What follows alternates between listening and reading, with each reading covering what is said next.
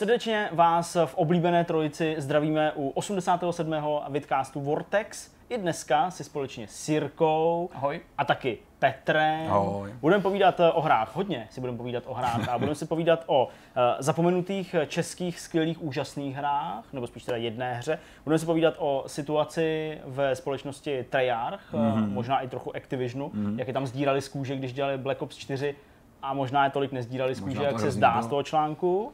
A taky a mám já mám ještě dekonstrukt mobilní hry Summoners War, která už je na trhu pět let a pořád generuje moc velký peníze, tak mě zajímalo proč. A proč je tak úspěšná, proč je tak dobrá a proč lidi tolik chtějí, takže to vám ukážu já ve svý části. Petře, co máš s hrdlem? Nějaký smoky voice. Je tady trošku vedrovenku a tak jsem na to pil a ochladil se a mám nějaký rozbitý hrdlo. Jsi prostě takový okay. Caitlyn Turnerová. Bude dobrý, to se rozmluví, že jo? Já si myslím, tak to že to rozmluví. A když ne, tak budu ticho. Samozřejmě, že i v tomhle vidcastu, no samozřejmě, no, občas se myslím stalo, že jsme možná neměli nějaký rozhovor. Ne, no, asi, ne? Ve dvou, ne? Asi ve dvou, mm, ale mm. prostě i v tomhle roz, uh, vidcastu pro vás budeme mít rozhovory, dva. Uh, jsou, budou, budou dva, nebojte se.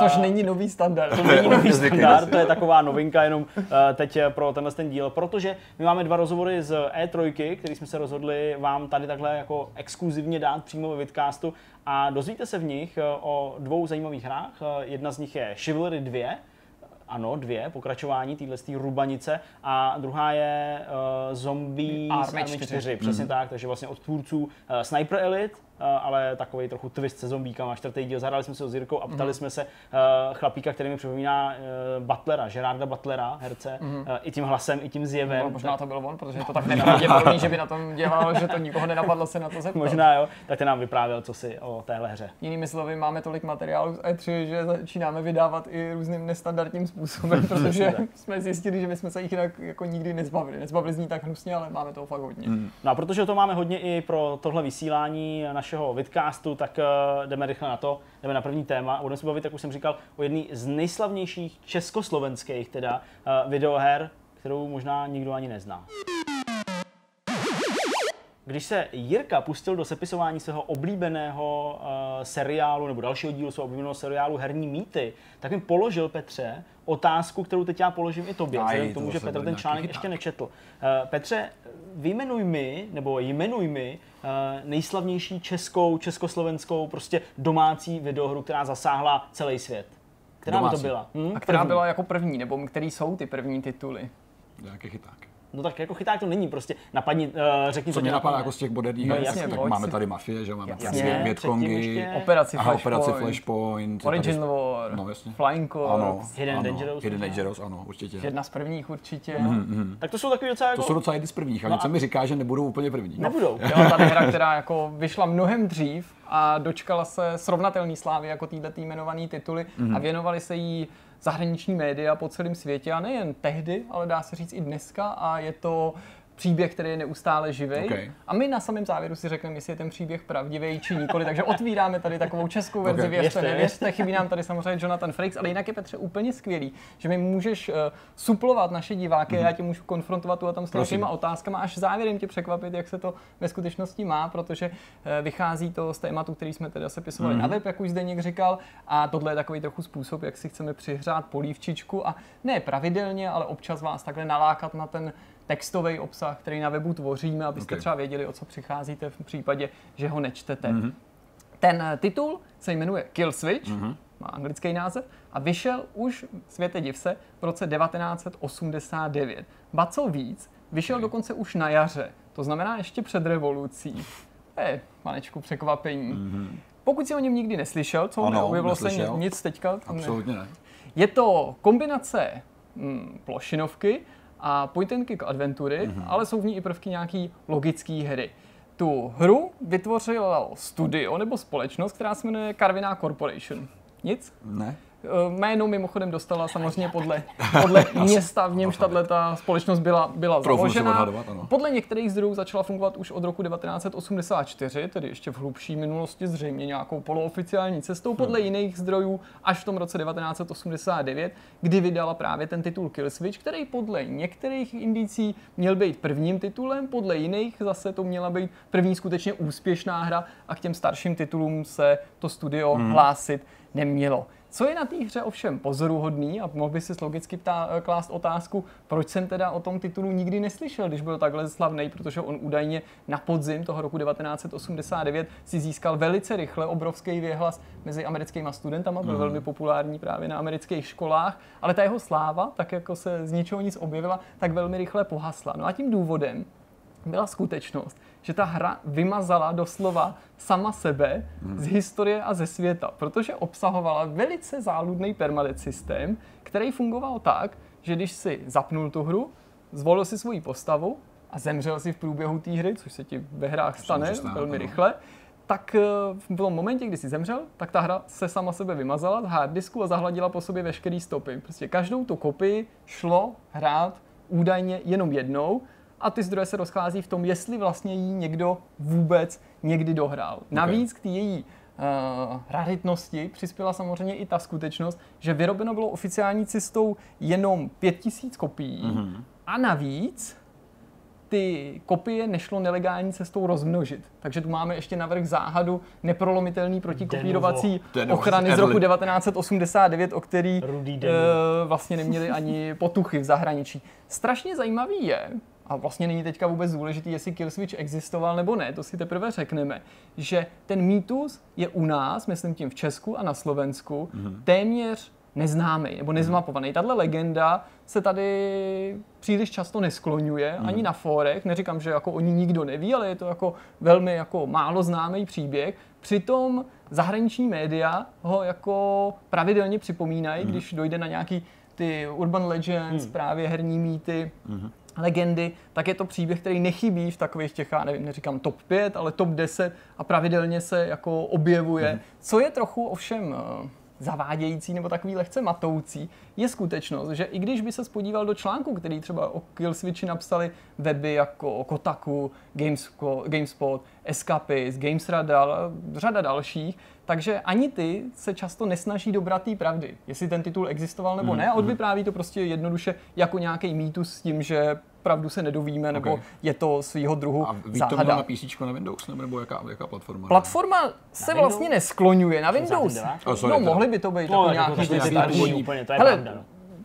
Já myslím, že se všeobecně má za to, že to je PCčková mm-hmm. záležitost, ale abych ti řekl pravdu, tak platforma není něco, co by se v tom příběhu okay. uh, skloňovalo. Pokud je o příběh, tak ten je důležitý, protože v tom jsou další český a slovenský, československý stopy, když hra z roku devatenáct set osmdesát devět, protože ty se podíváš do dolu společnosti Slovatic Corporation. To je místo, který, to, ten důl, který my navštíme, odkud budeme muset uniknout. V té hře máš na výběr dvě postavy. Tou jednou postavou je mladá dívka jménem Porto, mm. to jsme zvyklý jméno, to teda zrovna nezní jako nezní český jako nebo česky. Slovenský. Třeba Lucie, kdyby to byla. To by a tou měli. Druhou postavou je duch jménem Gast. Gast. Hey, Gast. To už je, to už dává smysl. For je ještě navíc v tom, že jakoby ta hra nebyla sama o sobě dost krutá, dost záludná vůči svým platícím zákazníkům, tak za jenom za jednu z těch postav je skutečně reálný nebo možný mm-hmm. tu hru dohrát. I když jenom hypoteticky, protože jako... nevíme. A to je ta postava Porto, ty dívky, ta, za kterou mm-hmm. právě připomíná spíš Naším tu světlu. Logickou hru nebo nějaký point and click adventuru. A protože za toho Gasta, když hraješ, za toho ducha, mm-hmm. není teďka asi důležitý, že oni mají nějaké spojení mezi sebou, tak ten Gast má zdánlivě jako vynikající jako schopnost nebo výhodu, je neviditelný pro nepřátele, ale on je tak neviditelný, že je neviditelný i pro hráče. Mm-hmm. Takže, jo, takže ne, že je ta musí... postava nějaká poluprůhledná, ale ty ji nevidíš vidět. Vůbec, okay. takže zemřeš v podstatě okamžitě mm-hmm. v nějaký pasti nebo tě někdo může zlikvidovat. A metodou pokus omyl pochopitelně ten titul nenatrénuješ, mm-hmm. protože ve chvíli, kdy zemřeš i s tím hastem, tak se, tak se hra automaticky smaže. Ale jak jsem říkal, na druhou stranu není úplně jistý, že s tou Porto někdo ten, někdo ten titul dohrál. Navíc na té Porto je ještě jedna záludnost. Ona má schopnost, která ti může pomoct, ale může ti tu cestu i zkomplikovat, protože ona podle té legendy v náhodných momentech mění svoji velikost. Mm-hmm. Něco jako Alenka, že se prostě zvětšuje mm-hmm. a zmenšuje a někdy ti ta její transformace může prospět, může ti napomoct v tom půtování, mm-hmm. ale jindy tě prostě může někde uvěznit a definitivně Jasně. tě třeba zablokovat. Jinak pokud jde o to, co se tam stalo, tak v zásadě ty pak právě v průběhu té hry máš přijít na to, že ta Porto měla být nějaká zaměstnankyně té společnosti Slovatic, že snad v tom dole nebo pro tu důlní společnost pracovala, že tam docházelo k úplně bezprecedentnímu porušování nějakých jako pracovních předpisů a zároveň jako zneužívání těch zaměstnanců, že oni nějak nebyli schopní ta společnost plnit nějaký normy nebo, nebo, nebo nějaký jako předepsaný limity toho, kolik toho vytěží. To poslali tam nějaký inspektory takzvaný a ty bodali nějakýma malejma nožema zaměstnance snad do kloubů v momentech, kdy se jim nepodařilo plnit právě ty Au. pracovní závazky. Ještě se nebojím o Treyarchu přece. Až nakonec došlo, no to je to taková i vlastně společenská kritika, která je vlastně platná v tehdejší době. Vlastně. Můžeš to vnímat jako nějakou no. kritiku socialismu nebo vůbec podmínek pro zaměstnance v zemích jako bývalého východního bloku nebo mm-hmm. toho socialistického bloku. A navíc kutali tak usilovně, jak to znají trpaslíci z Moria. Kutali, kutali, až se prokutali k nějaký, myslím, Fires of Earth, nebo tak nějak se to jmenuje, mm-hmm. prostě k nějaký temný zlý sídle, s níž je nějak spojený ten Gast, možná jako k ním patří, ale je hodnej. A Ender. Ne, o tom přímo Gast, promiň. On je no, pak aha, nějak jako okay. posedne, a t- následně ty bojuješ i proti těm, proti těm dělníkům, ta Porto teda tam hmm. utrpí nějaké zranění a ty jednoduše řečeno máš s ní za úkol uniknout. Pokud hmm. jde o to, proč se vlastně výváři rozhodli učinit tak obtížnou tu hru nebo nedohratelnou, proč no. na ní vlastně nabalili tenhle ten umění. princip toho hmm. samozničení, tak ne, tehdy to nebylo umění, oni to dodatečně vysvětlili v, v domnělým teda jako prohlášení, ve kterém uvedli, že cílem bylo učinit Killswitch neopakovatelný, nevratný a nelogický. Smrt je v něm konečná a definitivní, tak jako v životě. Mm-hmm. Samozřejmě tahle hra se samozřejmě, jak jinak samozřejmě, měla stát velkou legendou už krátce po tom svým vydání mm-hmm. a přibližně okolo roku dva tisíce pět už ten, ten, ta její jako raritnost, ta její vzácnost byla tak extrémní, že lidi byli schopní zaplatit na internetu v dražbách, v těch internetových a různých aukcích naprosto horentní sumy za to, aby si mm-hmm. tu hru mohli zahrát a navíc v těch lidech údajně byla jako samozřejmě zakořeněná ta silná touha ten titul teda pokořit a hlavně mm-hmm. ho nějak zaznamenat a zmapovat, a zachovat ho, uchovat ho pro ty příští generace. Ale to už se ty kopie počítaly na jednotky, mm-hmm. že už jich mnoho nebylo zachováno, alespoň těch známých z těch původních pěti tisíc vyrobených. Až v roce dva tisíce pět měl údajně dost možná poslední nerozbalenou hru Killswitch za sedm set třicet tři tisíc dolarů, a to víme přesně, to nejsou nějaký okolo, sedm set třicet tři tisíc dolarů, vydražit muž jménem Yamamoto Ryuichi z Tokia, jehož cílem bylo právě hru dohrát, kompletně zmapovat, zaznamenat a podělit se o tohleto video na YouTube. A skutečně, podle toho příběhu, podle té legendy, on jedno video vydal, mhm. ale v něm je jako záběr na jako jeho postavu ze zadu, jak sedí u počítače, tam je akorát vidět ta výběrová obrazovka s tou postavou, a Yamamoto Ryuichi pláče. Něco jako scéna, kdyby to bylo prostě z, z Blair Witche, nebo něco mm. takového, jakože snad já nevím, jestli to pokazil a už nemohl hrát, prostě to, to, to nevíme. No a jinak jenom doplním, že ta hra je černobílá, že v průběhu té hry měly znít český lidový písně, to je docela taky takový to zajímavý, když se tady bavíme o té české stopy. No a teď jde vlastně o to, jak se to teda má doopravdy. Hmm. Přichází takový to malý zklamání, že tohle všechno je zní hrozně super, má to jenom malej háček, že to není pravda. Není pravda, já jsem si to myslel. No, jasně. Hele, i tak mi ten příběh přijde fantastický hmm. a to, kde se vzal, je stejně zábavný. Právě, kde se vzal ten příběh samotný, to si nemyslel asi celý sám. Ne, ne, to, tohle... Ne... Ale Jirka má takovou představu. Jirka mi to dal do kupy. No, nevím, nevím, ale... Porto mi moc nesedí. Nemyslím si. Ta holka by se jmenovala třeba Lucie. Ale, no, tak i tak je to ale zajímavý, protože si logicky řekneš teda jako, kdo s takovýmhle prefabrikátem přijde, nebo kdo tohle vyfabuluje, mm-hmm. proč je tam navíc pořád mm. ta československá stopa, je snad někdo tady e, napojený na Česko nebo na Slovensko, kdo s tím přišel a měl aspoň důvod mm-hmm. ten příběh takhle vystavět. Je to nějaký e, konstrukt, který byl vědomě vyrobený s tím, že lidi zmate, nebo to je úplně jako neřízená věc, která vznikla organicky. To je záležitost, která mi dala asi největší práci. Nikoli zjistit tu pravdu, mm-hmm. to, kde se to vzalo, ale pak oddělit tu původní smyšlenku, mm-hmm. to, to, tu původní fikci zamýšlenou od věcí, které se na to nabalovaly. A to je něco, co jsem řešil jako dva dny, ne samozřejmě plný dva dny, ale co jsem s přestávkama mm. se tomu věnoval a říkali Zdeňkovi, to, jo, to je fakt náročný, protože já jsem zjistil, že tady je nějaká původní fikce a pak lidi v dobrý víře nebo prostě z určitý jako legrace na to nabalovali svý další, další jako smyšlenky, chtěli to ještě vylepšit, ještě si někdo něco přidal, mm-hmm. až najednou z toho byla jako fikce na druhou. Ale abych nechodil dlouho kolem horké kaše, ve své podstatě se samozřejmě nejedná o pravdu, mm-hmm. ale nejedná nejedná se ani o mýtus nebo tu urban legend v pravém slova smyslu, protože zatím, tak jako ve většině těchto případů, něco pravdivého stojí. Určitě. A to něco pravdivého je povídka, příběh, který byl vydaný v rámci sbírky Melancholy of Mechagirl a jeho autorkou je americká spisovatelka Catherynne M. Valente, mm. což je docela známá a uznávaná autorka, není to žádná jako jenom pisatelka nějaký fanfikce, mm. jejíž m, knihy některé vyšly dokonce i v češtině, tohle to myslím teda zrovna ne. Ten příběh je ne, pardon, k dohledání na internetu, je možný si ho přečíst, i když je tam jako zřejmě umístěný nelegálně, mm. ale vtipný je, že ačkoliv ona má e, loajální skupinu fanoušků, kteří všude možně korzujou po internetu virtuálně a snaží se jako vysvětlit lidem, že je to nějaký příběh, který ona prostě napsala s nějakým záměrem, mm-hmm. že to je skutečně jenom povídka, tak je to jako boj s větrnými mlýnama, protože na spoustě webech se to skutečně i v relativně nedávných aktuálních článcích mm-hmm. pořád řeší, jako hele, tak tady máme tuhle tu záhadu, jak to asi bylo a vždycky dřív nebo později někdo přijde a v těch komentářích vysvětluje, ne, to není záhada a tohle to z toho příběhu je úplně špatně, protože ne všechny ty věci Aha. vymyslela ta Catherynne. Jasně, jasně. To, co jsem říkal já, až na takový to, jak jsem říkal, spekuluje se, jestli byla založena roku osmdesát čtyři osmdesát devět, to už jsou právě nějaký smyšlenky, ale to je jinak ta kostra, kterou mm-hmm. ta Catherynne definovala, ale spoustu dalších věcí se na to prostě časem jako naplácalo jednoduše tak, že si ty lidi chtěli vymyslet background té firmy, ano, ano. co dělala. Navíc pak to ještě trochu jako zkomplikovalo tu přehlednost té situace, to, že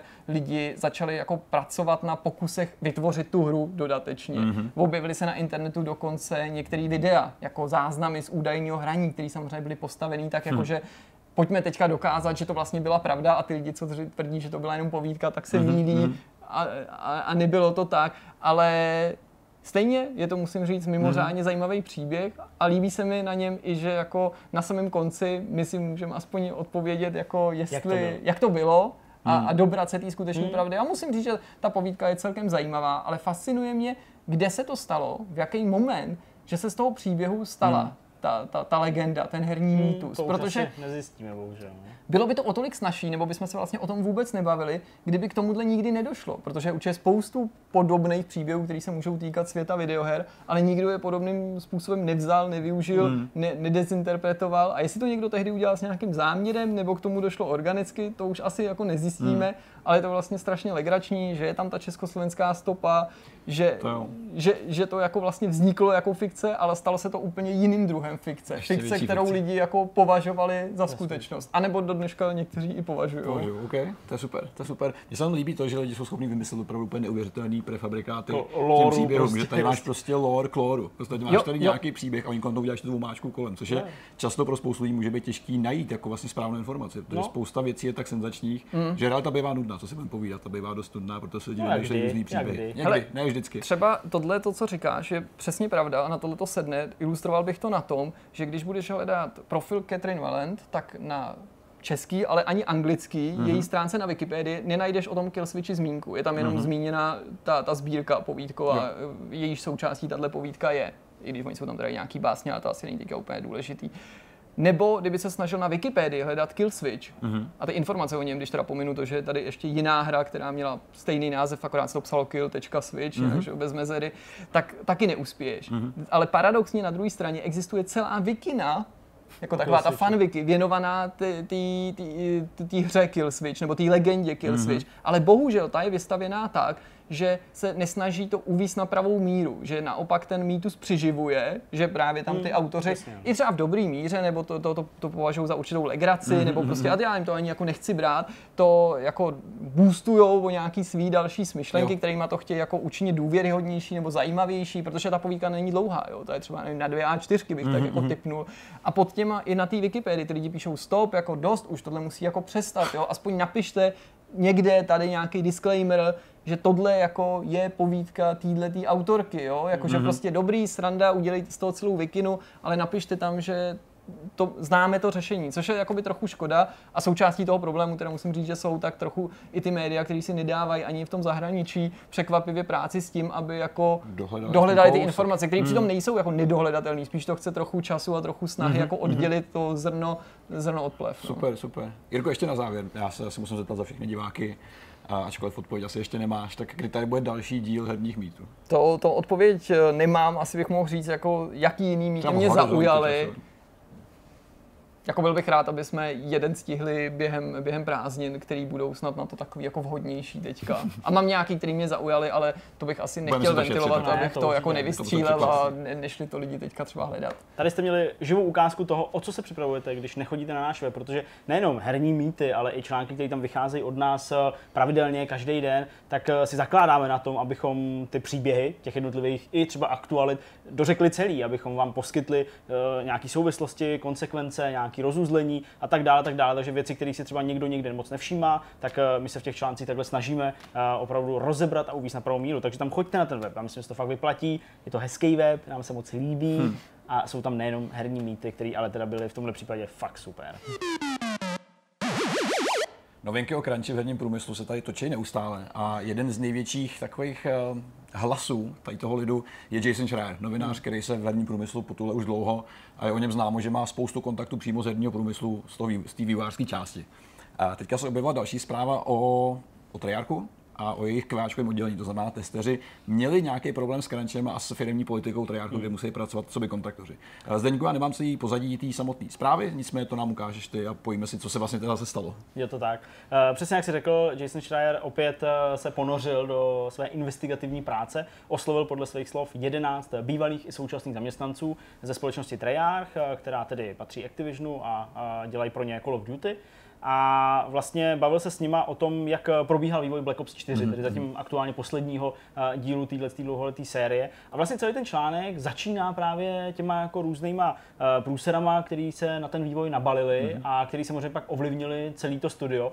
A v té nějaké druhé části, nebo ze dvou třetin, se věnuje právě tomu oddělení Q A, tedy mm. oddělení testerů, kteří jsou nezanedbatelnou součástí určitě každého vývojového týmu, ale uh, i co já, tak nějak jako jsem nasál z kamarádů testerů v různých společnostech mm-hmm. a zároveň, co se objevuje i v tom článku, tak je na ně prostě pohlíženo jako na takovou, jako uh, přesně, jako takovou jako námezdní sílu, mm-hmm. nebo prostě nějaký takový ty jako lowlifey, který tam mm-hmm. prostě jenom testují, vlastně nic moc neumějí jinýho, než hrát ty hry a psát do tabulek nějaký chyby. Takže uh, ten článek se právě zaobírá tím, jak k ním bylo přistupováno mm-hmm. v tomto konkrétním případě. Ale pojďme na začátek nejdřív jenom uh, v krátkosti projít uh, ty, ty milníky, které mm-hmm. vlastně způsobily uh, to, že vývoj uh, Call of Duty Black Ops čtyři uh, posledních devět měsíců, deset měsíců, to znamená v roce dva tisíce osmnáct do vydání v říjnu, uh, byl prostě pro ty vývojáře utrpením a peklem, alespoň tak to oni popisují v té výpovědi pro Schreiera.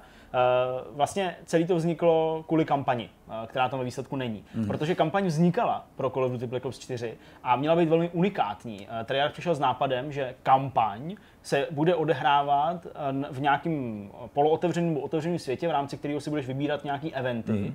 a ty budeš odehrávat ve dva na dva kompetitivním multiplayeru, okay. de facto. Takže uh, byl prostě příběh naroubovaný na nějaký takovejhle šílený mod, což samo o sobě zní jako dost bláznivě. Mm.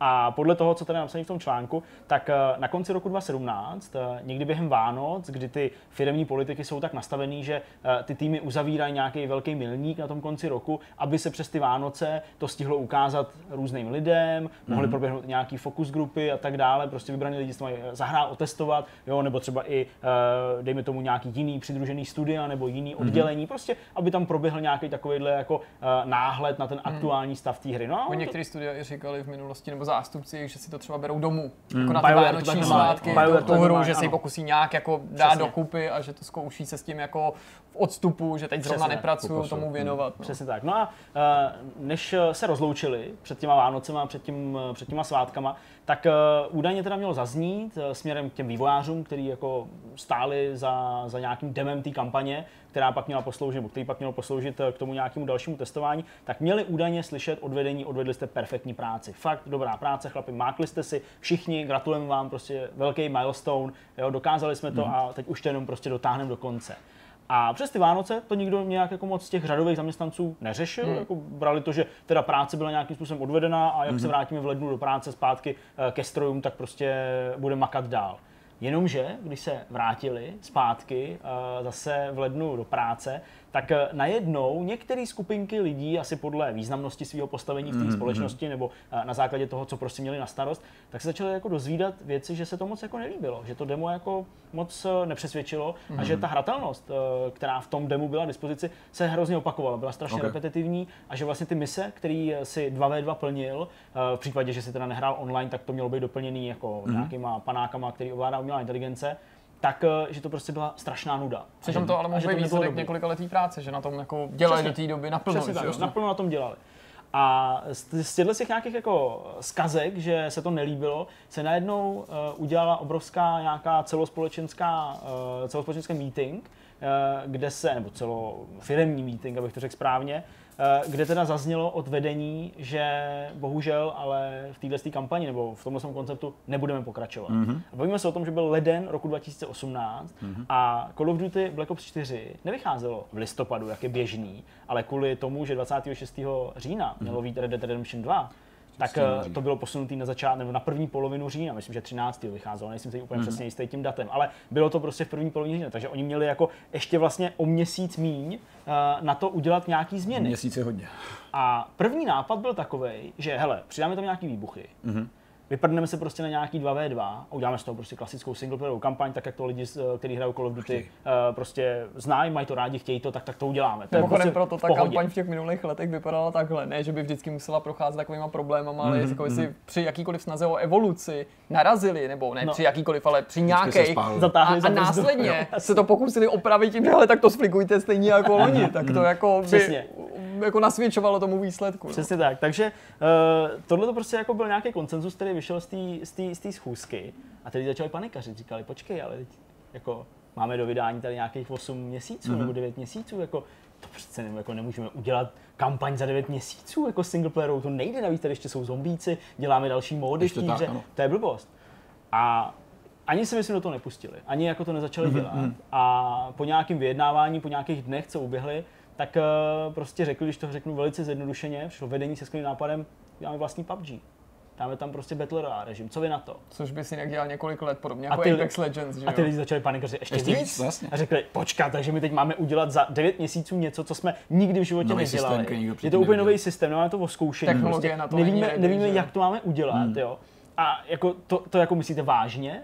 A ano, oni to mysleli vážně. A mm-hmm. i proto, a to jsme vlastně tak s Jirkou tak nějak nad tím tady přemýšleli, se vlastně během odhalení té hry, ten blackout, mm-hmm. ten režim, který měl teda zpracovávat uh, mod Battle Royale, se jako nějak extra nezmiňoval. Jako oni se tvářili jak idioti na té prezentaci, vlastně. No tak možná nechte se překvapit a uvidíme. Jako prostě. Očivně to byl fakt jako blbej stav, no. To je ale dan za to, že experimentuješ. To, co, to, co vlastně řekl Řetěná Vánoce, má ten rozdíl v té komunikaci před a po, když se pak vrátili, je úplně normální. Ty lidi udělali tu svoji dobrou práci, to, co jim řekli. Byli tam, pracovali očividně velmi intenzivně, ten produkt bohužel nebyl dostatečně dobrý na to, aby se dal použít, což je normální, to se prostě běžně stává. A spousta lidí přes svátky, ať už ti říká nebo ne, nepracuje. Nebudou se to brát domů, nebudou to hrát a pak to překvapení přijde po tom novém roce. A pak je to, a je to normální, je to prostě normální věc, to jako vlastně není, není vůbec žádný skandál, a spousta lidí se nechá strašně rychle rozladit. A proto se nedělá to, co se nemá dělat, a to, že přijde prostě jeden člověk, který celému týmu řekne, jak je to vlastně špatný, tak to prostě nesmí být, protože lidi začnou panikařit. A jak začnou panikařit, tak vznikají problémy. A tady očividně ještě to dokázali zvrátit docela, protože blackout jako takovej se docela povedl. Ty to no, přijetí jako víceméně velmi jako dobrý, takže ten to přijetí na začátku určitě jo, to, to jako jo, ale když si takhle zpětně, když se tím jako odhlídneš a vlastně tak nějak jako dáš si do kontextu i tyhle ty informace, tak jako tam to je vidět, jako, tak mm. jako jedna mapa, mm. jeden ostrov, ne moc velký. Mm. Ne sto lidí, ale osmdesát tuším, že bylo v té v té nějaký úvodní vlně e, grafika. Jako grafika toho režimu, no to bylo strašný, to bylo úplně šílený. Tak hrát to ve split screenu, ty ma- ty děkujeme. Ta technologie na to nebyla vůbec no, jako stavěná. Mimochodem, ten split screen, ten split screen dost pravděpodobně vycházel z toho, co dělali pro tu původní dva na dva mm. kampaň, aby se vůbec, mo- protože jako to je nereprezentativní ukázka mm. toho, jak by ta hra měla vypadat, když mm. to pustíte ve split screenu, pamatujete si, doufám na to vy diváci, když jste nás sledovali, když jsme to pustili v tom streamu. Tak to vypadalo jako, že hraješ prostě Zeldu jednu a Zeldu druhou, mm-hmm. jako ze Switche to prostě. To jako level trávy jako z Delta Force první. Přesně tak. Jaká byla vůbec ta původní retorika toho oznámení? Jako, proč vlastně, nebo jak vysvětlili to, že tam nebude kampaň? Pamatujete si to? Já si to už bohužel nebavuju. Že není třeba, že to bude multiplayer. Oni, no, oni, oni říkali, že v té zombie části, že tam mm. jako bude ten příběh. A že ten multiplayer navíc bude mít jako, ty postavy budou mít nějaký příběhový pozadí. Mluvili o tom, že v tom jasný. multiplayeru bude jakási jako příběhová omáčka. Mm-hmm. Vůbec to neprezentovali nějak defenzivně, jako podívejte se, jak jsme v hajzlu, nic takového. Mm-hmm. A samozřejmě navíc sadili na to, co se podle mě logicky stalo. Jako to se muselo nevyhnutelně stát. Oni to ne takhle nekomunikovali, ale mm-hmm. prostě všichni pak začali říkat, a na to oni podle mě jako spolíhali, no tak stejně celý roky jste to jako kritizovali, to kompaň, že je zbytečná, tak mm-hmm. my ji tam zkusíme jednou nedat a místo toho tady třeba vám dáme hmm. něčeho jako navíc. Velký mod, jasně. Což samozřejmě neznamená, to taky říkali, že by v dalších Call of Duty od jiných nebo i od nich, studi, jakoby od jiných studií nebo, nebo od nich třeba nemělo tu kampaní. Mm-hmm. Takhle to jako říkali, že prostě to nějaký jako pokus. Asi v tom byla i v tu chvíli, samozřejmě jsme nevěděli tohle, cítit jako nějaký zájem na tu vlnu Battle Royale naskočit. Tak my jsme to vlastně i docela pozitivně komentovali, jako říkali jsme, tak teď to jakoby hmm. těm ostatním hrám tyhle ty velký studia můžou ukázat, že, jaký to je, když prostě do toho vložejí ten jako nějaký to kolektivní úsilí. Mm-hmm. Jsou zatím zdroje. Takže my jsme to vlastně vnímali docela pozitivně a nutno teda říct, že jako marketingovým nebo P R oddělení se to podařilo jako teda zahladit navenek velmi, velmi dobře. A navíc jako... byli jedni z posledních, podle mě, který v takovém tom největším Battle Royale šílenství na to mohli naskočit mm, a ještě mm. jako překvapit nebo zlomit vůli hráčů, který třeba jako se o Battle Royale nezajímali, protože nemají rádi free-to-play hry, prostě mm. P U B G nebo Fortnite z nějakého důvodu míjelo a jsou to třeba hráči mainstreamových her, konec konců jenom ta základna Call of Duty, to znamená obrovský potenciál. A bylo vidět, že prostě jak mohl pak z toho těšit Apex a naopak, jak už třeba ten pozdní vydání tohoto toho módu v Battlefieldu vůbec mm-hmm. nefungovalo, mm-hmm. že prostě ta komunita byla nějaká zdecimovaná, ještě to dali jako pozdě, ještě vlastně ještě lidi to tak jako nenadchlo. Mm-hmm. No, nicméně tyhle ty rozhodnutí, které teda pak vyústily v to, že se to aspoň nějak podařilo prostě zachránit, tak uh, samozřejmě znamenaly, že celá společnost Treyarch začala šíleně makat přes časy, okay. uh, šíleně crunchovat, jak se samozřejmě říká.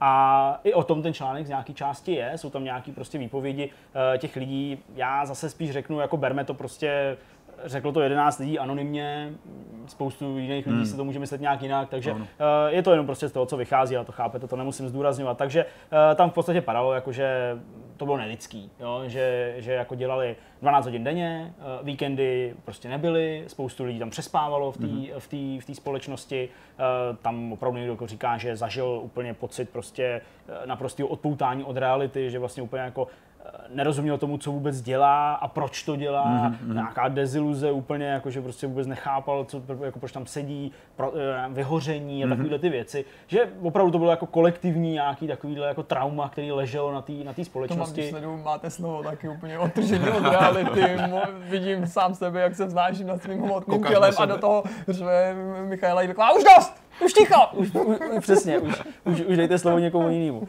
No, takže samozřejmě tohle je prostě něco, co jako s tím zákonitě přišlo a co jako asi všichni cítíme a chápeme, že to není dobře a že tohle to prostě vzniklo na základě špatného úsudku, špatného plánování, takovýto obvyklé věci, prostě tak to jako bylo.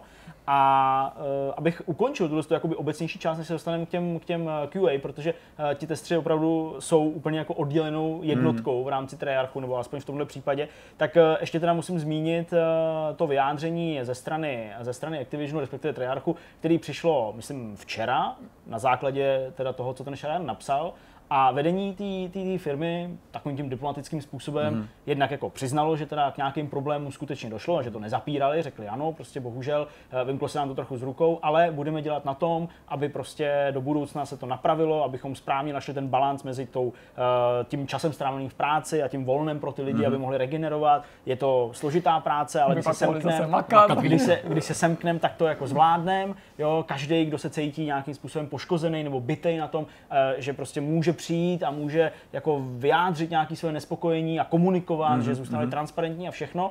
A to je jako reakce, kterou očekáváš. Blbý je, že dva měsíce dozadu tak nějak se začal jako mluvit a spekulovat nad tím, že prostě Treyarch bude společnost, která v roce dva tisíce dvacet udělá další Call of Duty, protože Sledgehammer uh, nenaplnil úplně očekávání, mm-hmm. jo, trochu se to porouchalo, a ačkoliv teda... Uh... Ono to byla ale spíš, promiň, že ti do toho skáču, ano. chyba toho Ravenu, protože Raven vždycky Jasně. pomáhal všem ostatním, mm-hmm. to znamená ještě samozřejmě Infinity War, kromě těch jmenovaných Jasně. studií, a v tomhle konkrétním případě měli na té hře víc spolupracovat, mnohem rovnocennějc mm-hmm. eh, Sledgehammer a Raven, a Raven, ale ta výjimka měla být v tom, že Raven měl vůbec poprvé ten vývoj vést, okay, ačkoliv Sledgehammer okay. neudělal nic špatně, ten má na kontě to V V dva a s tím byl jo. jako Activision a očividně i fanoušci. Chápu, že existují výjimky jako spokojený, a to vedení toho Ravenu, že mělo nějakým způsobem selhat a že tam bylo pnutí právě mezi, z, mezi tím Sledgehammerem a tím Ravenem mm, okay. a jejich mm, manažerama mm. z toho důvodu, že samozřejmě ta situace byla nezvyklá, že se jako obrátily ty role a že ty lidi spolu jako nespolupracovali, protože nechtěli spolupracovat. Díky za upřesnění, uh, jasně, tak to bylo.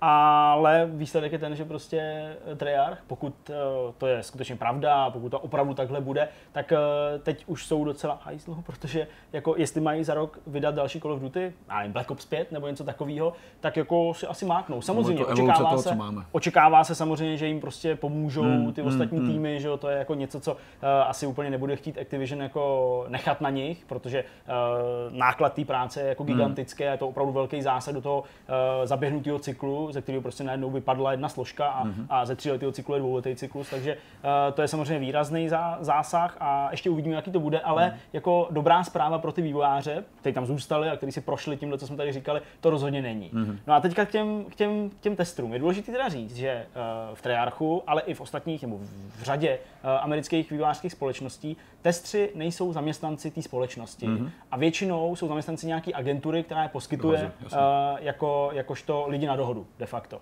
A i v tomhle případě oni spadají pod společnost nebo pod agenturu, která se jmenuje Volt, patří k jedním z největších, právě která jakoby poskytuje tuhlestu, tuhlestu testerskou sílu mm-hmm. těm jednotlivým vývojářům.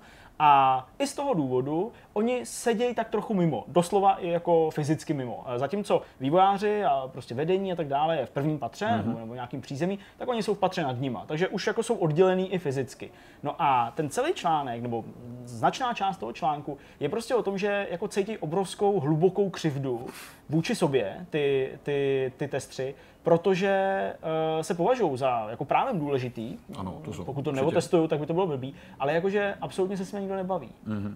A jedou prostě jako vtípky na ně a, a jsou prostě poslední kolo, pátý kolo úvozu, sedmnáctý kolo úvozu. Já jsem slyšel od tebe samozřejmě, no, že ku příkladu testři si stěžujou, že se jim skoro nic neříká ano. a že údajně se jim jako skoro nic neříká z toho důvodu, že v minulosti lecos vykecali, tak hmm. vlastně mi přijde, že ten příběh je o to vtipnější, že, že si opakuje. Teďka jako stěžujou na to, že v minulosti někdo z nich hmm. něco vykecal jo. a proto jim se nic neříká, tak oni s tím se rozhodli bojovat tím, že to zase vykecali. Hele, tohleto, ano, tohleto je prostě kauza, která se točila, tuším, na konci loňského roku kolem jednoho z testů, který tuším byl vyhozený, nikoliv, že odešel, byl vyhozený a možná jako na popud toho svého naštvání, tak na Redditu vyzvonil nejrůznější easter eggy, které prostě v té hře jsou mm-hmm. a nějaké jako mm-hmm. věci. A na základě prej toho jako padla ještě větší deka na ten mm-hmm. tým těch, těch testů a fakt je jako odřízli. Jenomže upřímně, já se teď jako nechci nikoho dotknout a nebyl jsem tam, takže to prostě je jenom nějaký můj jako pohled na věc. Já si jako myslím, že jako co mohli očekávat jinýho. Jo, jako, oni tam jsou jako, jako kontraktoři nebo prostě jako, jako, jako lidi na dohodu. Nejsou součástí té společnosti a ještě mají ve svém středu prostě nějaký takovýhle incident nebo jako způsobil něco takového. Hmm. Takže já vlastně bych ani jako neočekával uh, něco, něco jiného. Samozřejmě nesmí to dokázat. Firma, pracují na nějakém tajemství, jako je to třeba i Apple, že? To nemusí být jenom herní firmy, je běžný a říká praktika. Se, že třeba i ty nevíš, co dělají tvoji kolegové, ačkoliv oni dělají na stejném produktu, ano. ale ve snaze něco utajit. A nejde o hmm. utajení, jakože ta firma by to primárně chtěla tajit před těma zaměstnancema, hmm. ale chce se ubránit těm únikům na veřejnost. Vlastně ty kolegové vzájemně nemusí tušit, že na stejné věci dělají. Hmm. Samozřejmě ne, ne, ne, že by lidi, kteří dělají na úplně stejné věci, o tom vzájemně nevěděli. Ale jakože no. prostě to vlastně není primární zájem té firmy, jako obeznámovat úplně každýho od prvního do posledního zaměstnance hmm. s těma to chystanýma produktama. Jako podstatní lidi, že ti herci z GTAčka, nebo teda z Red Dead Redemption zmiňovali, že do posledního tu nevěděli, jasně. co. A taky by si řekl, co to je nefér, já jsem tady velká hollywoodská hvězda, a vy si mi troufáte neříct, jako co budu. A taky jako přitom podepsali určitě smlouvy, ty herci jsou profesionálové. Neměli by to vykecat, ale je to určitá ochrana jejich podle mě, protože ta firma se obává, aby ano. jako v dobrý vůli nebo omylem se někde nepodřekli. A vlastně tu informaci opravdu nepotřebujou jako znát. Oni potřebují znát, jako jaký je zasazení a tak dále. Hmm. Potřebují hmm. samozřejmě dostat tak jako tak. informace pro tu roli. Schreier tam uh, cituje nějakého psychologa, který ale samozřejmě na druhou stranu říká, že ta nekomunikace, která teda v Treyarchu dle mýho už došla, jako až za hranici uh, nějakého, nějaký únosný meze nebo nějakého pochopení, uh, je prostě špatná, protože uh, oni údajně měli zakázáno jako vůbec mluvit s těma vývojářema. Mm-hmm. Takže když tam skutečně došlo k nějaký úplně obvyklý situaci, jakože prostě někdo z těch testů potřeba vysvětlit nějaký prvek, jak funguje, aby mm-hmm. teda mohl říct, jestli to je chyba nebo ne. Ano, ano. Tak jako měli zakázáno s nima mluvit. To a to už je absurdní. Mm, to to je je jako, absurdní. Jo, absurdní je taky třeba to, a to je teda opravdu jako fakt kroutím hlavou, že uh, oni testři ke konci toho vývoje, ale i po vydání té hry, mm. protože se neustále dočkávala nějakých updateů, i obsahových, mm. i funkčních, a furt to museli testovat a furt jim slibovali jako hele, až to vyjde, tak už bude prostě po crunchi, ne, tak až prostě s koncem mm. roku, ne, tak prostě až v první čtvrtletí. Takže uh, oni tam prostě jeli na denní noční směnu, tak aby jeli dvacet čtyři hodin mm. celý to oddělení. Takže v deset ráno tam přišla prostě posádka, do deseti do večera pracovala, do deseti do večera, uh, a v deset večer tam byla nastoupená další a jela mm. do rána. Jenomže vzhledem k tomu, že z toho baráku odešli jako ti důležitější lidi, ti zaměstnanci, jako jo, prostě, mm. tak někdy v sedm večer nebo v nějaký vymezený konkrétní čas se vypla klimatizace v celé té budově. Takže ta noční směna v červenci v Kalifornii, wow, tam prostě jela se šedesáti sedmdesáti počítačema Aha. v neklimatizovaném open spaceu okay, okay. a potili se tam. No, tam prostě říkali, jako že jako na, z nich na úrovni nějaký čure. Šikany, já samozřejmě no, nevím, jak je tam jako nějaký občanské pracovní právo vlastně. Jako stanovený, ale jako samozřejmě klimatizace by neměla být jako benefit, zvlášť když je takhle mm, jako mm. potřebná vzhledem k těm klimatickým podmínkám, ale mělo by to být jako něco, co ti ten zaměstnavatel, i když si na nic nejsi klasický zaměstnanec, by neměl přece jako upírat a stěžovat ti ten tvůj. Já bych chtěl vědět, co to se často řeší. Kdo z těch lidí, kteří jsou tady postižený, reálně ten problém řekli nahlas a snažil se někým konzultovat.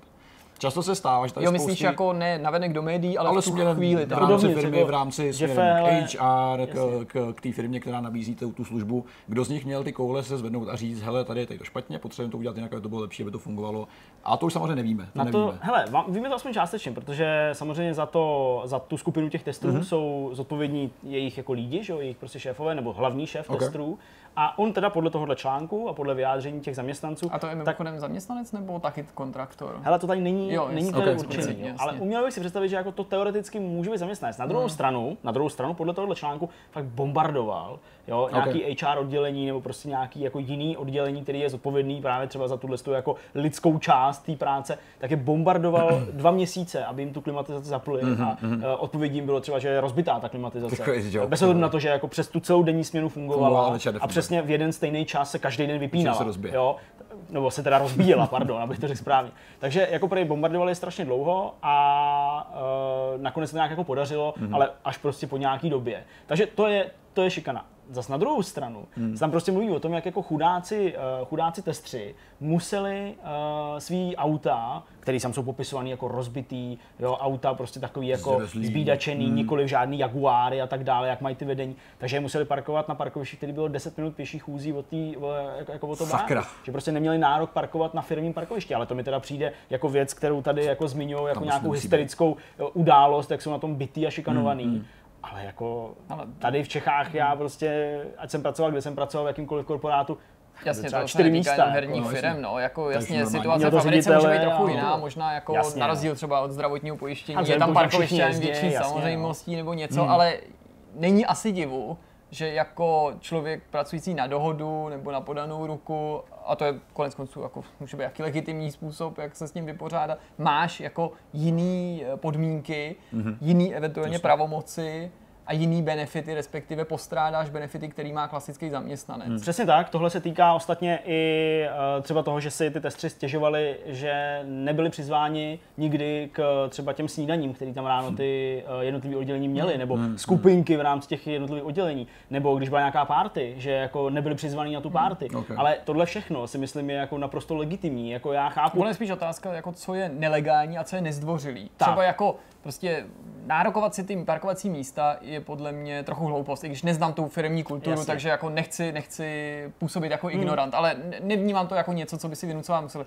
Na druhou stranu, ačkoliv prostě party není něco jako garantovaný benefit, když jsi prostě na dohodu, tak si umím představit, že to vnímáš jako křivdu a přijde mi to od té firmy nezdvořilý, hmm. pokud já nevím, má pět set vývojářů, že nepozve dalších sto na večírek, jasně, na jasně. party, nebo pro ně neuspořádá něco, co vlastně jako jo, nemáš jako zaručený, ale nebolí tě to ty lidi do tohohle zahrnout. Oni cítili hlubokou křivdu, že prostě tam chodit teda nesmějí, nemůžou, že můžou doslova dojídat pouze zbytky, to znamená hodinu poté, co bylo to jídlo údajně servírované, tak hodinu poté teprve až můžou jako jít a přijít a vzít si, jo, jakože za tu hodinu asi se očekává, že ty lidi, kteří tam prostě na té na té akci byli, tak prostě už se stihli jako nějak nakrmit, tak tohle tam berou jako věc, která se jim vůbec nelíbila, ale Pořád, pořád se samozřejmě točí kolem toho, kolik hodin museli pracovat, no.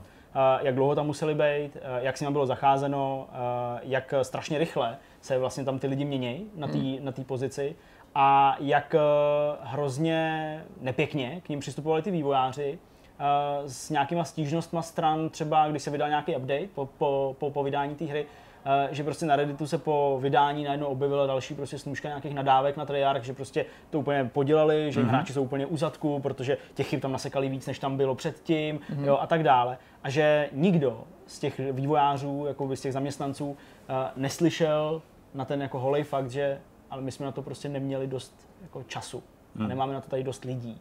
A je logický, že se tohle jako bude dít. A vyústěním takových nějakých stížností většinou prostě bylo to, že nějakou část těch lidí vyhodili za nějakou nekompetentnost. Nebo, Jasně, nebo s nima ne, nevyhodili, ale jakoby nechtěli s nima dál spolupracovat, takže přes, tu, přes ten Volt řešili a přišli prostě noví lidi. Protočej se. Říkají, že prostě každý měsíc, každý dva měsíce tam prostě furt neustále jako ty, mm-hmm. ty lidi se protáčeli, což ale bohužel vedlo k dalším a dalším větším chybám, mm-hmm. protože ten člověk tam naskočí, jako junior, vůbec, neznáš, vůbec tom nebyl, ani, ani nemusí být junior, může být pořád jako relativně třeba zkušený člověk, poznat, všechno, ale nejsi v tom projektu. Hmm. A než se do toho projektu dostaneš, tak je logický, že prostě něco přehlídneš, nasekáš nějakou chybu a tak dále. A, tam, a ta nemožnost komunikovat s těmi vývojáři to, to byla šílená. Tam dokonce prej ty lidi, kteří se jako znali jako lidsky, jako, jako kamarádi z Q A a z těch zaměstnanců, hmm.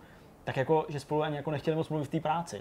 Aby někdo jako, viděl. Aby měli, aby měli jeli prej jako joky, takový trochu ironický nebo sarkastický joky, že jako jediná možnost komunikace s těma dole mm-hmm. je přes ten systém, kterým nahlasuješ ty chyby v těch hrách. Mm-hmm. Takže tam prostě nechávali nějaký, nějaký jako vzkazy a takovýhle. Půjdem na, půjdem na to, to je absurdní, jako, to je prostě absurdní. A tohle pokud ale je to strašně americký. Tak to absolutně sedí s tím, v jakém jako stavu ta hra vlastně je, protože procesně tady to je úplně neuvěřitelný zvěrstvo. Když máš tým, který má reportovat chyby a řešit je efektivně a nemůže mluvit s těma lidma, který to celý spravují a řeší, tak je to jasná cesta do pekla, úplně jako jednoduše. Současně bohužel Kováčko je těma crunchma postihnutý nejvíc. Yeah. Bývá to, že na tom konci, absolutním konci a čeká vlastně na to, co Cokoliv přijde od toho vývojáře. Cokoliv se zdržuje, se vždycky nakonec dopadne ty na to, že... Ty čekáš v podstatě do tří rána na build, který musí někdo udělat, a když ho udělá pozdě, když prostě čekáš na opravu bugu od člověka, který si řekne OK, musím teďka domů na večeři, udělám to za čtyři hodiny, tak čekáš čtyři hodiny, než se ten člověk uráčí to udělat a podobně. Oni jsou prostě opravdu na konci toho řetězce a bohužel, kdy, když se opozdí dokoliv před nima, hmm. tak to oni musí sníst takhle, takhle nehorázně. Problém je, že ten, ten přístup k, k testům bývá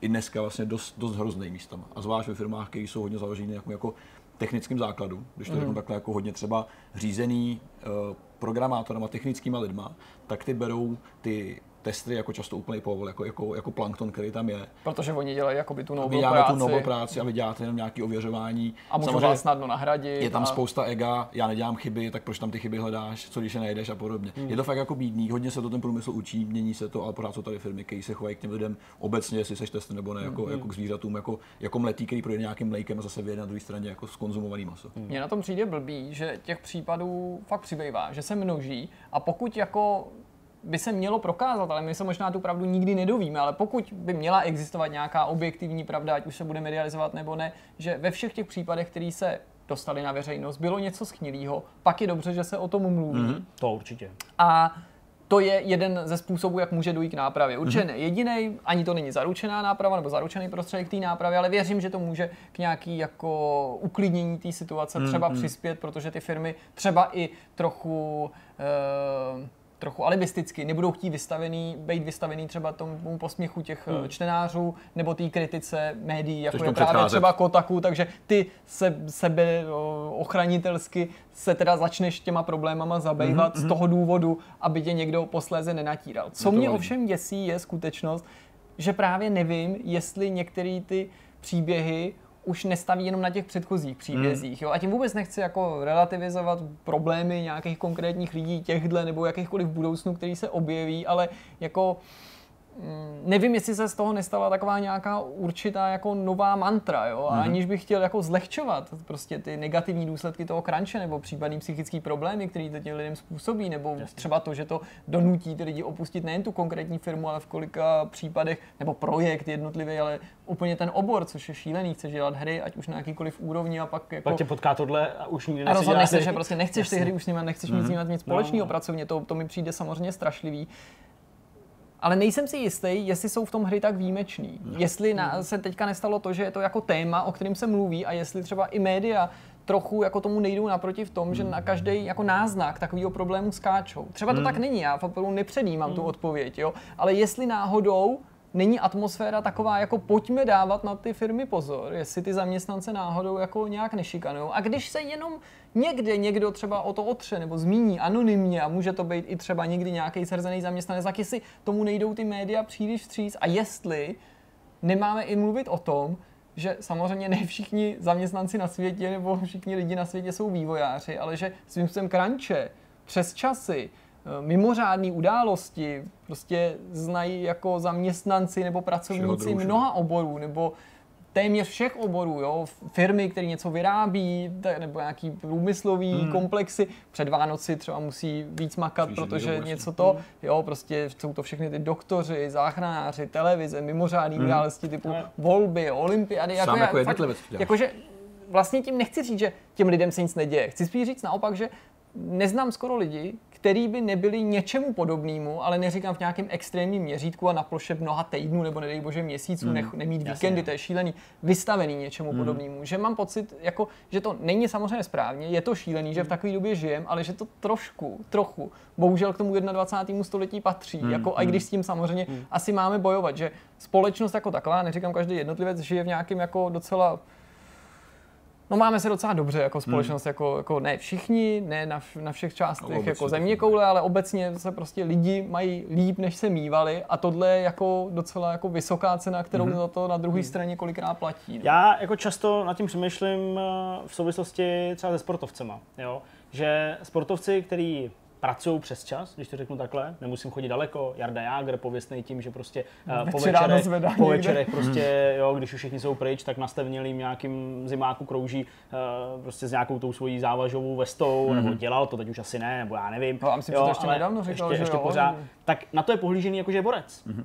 On jako vložil úplně extra čas na to, aby se z něj stala hvězda. Hmm. A já jsem úplně jako uvnitř v, zá, v nějakým musím základu svého jako přesvědčení a světonázoru jako úplně jistě přesvědčený o tom, že spoustu lidí, kteří chodí do práce, hmm. spoustu lidí, tak tam nechodí jenom jako ty vole, ze práce od osmi do pěti do prdele, ale hmm. chodí tam, protože prostě jako upřímně věří, že jako můžou být dobrý, no. můžou dokázat něco, můžou být něčeho dobrýho součástí a přirozeně, přirozeně té práci jako, jako koníčkům a dalším věcem věnují nějaký extra úsilí mm-hmm. navíc. Mm-hmm. Nesmí toho být zneužíváno, to no. je jasný, přesně jak říkal Jirka, je blbost, aby jako jsme chodili do práce, kde nejsou víkendy a dělá se dvanáct hodin denně, ale jako Říko, jako, jako říkat ty vole, crunch to nesmí nikdy být. Ale i učitelka doma prostě, prostě opravuje všichni, písemky a právě se chystá na další ale, den. Ale prostě... je to prostě pochopitelný, protože prostě opravdu ne všichni jako do té práce chodí jenom proto, že tak k smrti nebaví, hmm. chodí tam jenom proto, aby si koupili rohlík a zaplatili střechu no, nad hlavou. No. Jo? I já do té práce, který jako dávám hodně času a dá se mluvit o tom, že tady s Jirkou crunchujeme, hmm. protože prostě se tomu každý den věnujeme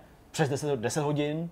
No, tak možná ne, devět, osm, nevím jak to je, no prostě kolem deseti hodin, taky, taky záleží, tak já to jako nedělám jako proto, protože bych si myslel, že jako, jako ty vole, to prostě jako musím, vole a tak dále, ne, prostě dělám to proto, protože prostě jako si myslím, že je to dobrý. Blbý je, že vlastně nikdo, kromě těch lidí, kteří jsou uvnitř toho, nikdy nemůžou jakoby určit tu míru, nebo tak, to, jestli to je to spravedlivý nebo ne, proto je jako nemožný v podstatě hodnotit to zvenčí a já právě nechci, abyste to tak vnímali tak, jako že my to hodnotíme a říkáme, tyhle jsou teďka špatný, ne, tyhle, ne, jsou pravdu, tyhle mají pravdu, tyhle jsou blbci, tyhle určitě, teďka kecají, protože to, to prostě je... může říct jenom ten člověk a rozhodně, a to je to nejpodstatnější, by na tom neměl být postavený ten biznis. Hmm. Může se stát, jakkoliv to není správně, že to špatně naplánuješ, nejen vývoj hry, jakýkoliv projekt a na konci ty lidi mu, prostě, no. prostě pocítí a je to samozřejmě špatně, nemáš to namávnout nad tím rukou jenom s tím, že hm, je potřeba zabrat, jako jo, je to blbý, ale ono teda na konci kolikrát i těm lidem fakt na tom jako záleží v tom smyslu, Myslím. že právě po té investované už předchozí práci, jako když nad před tebou ten deadline je, tak jako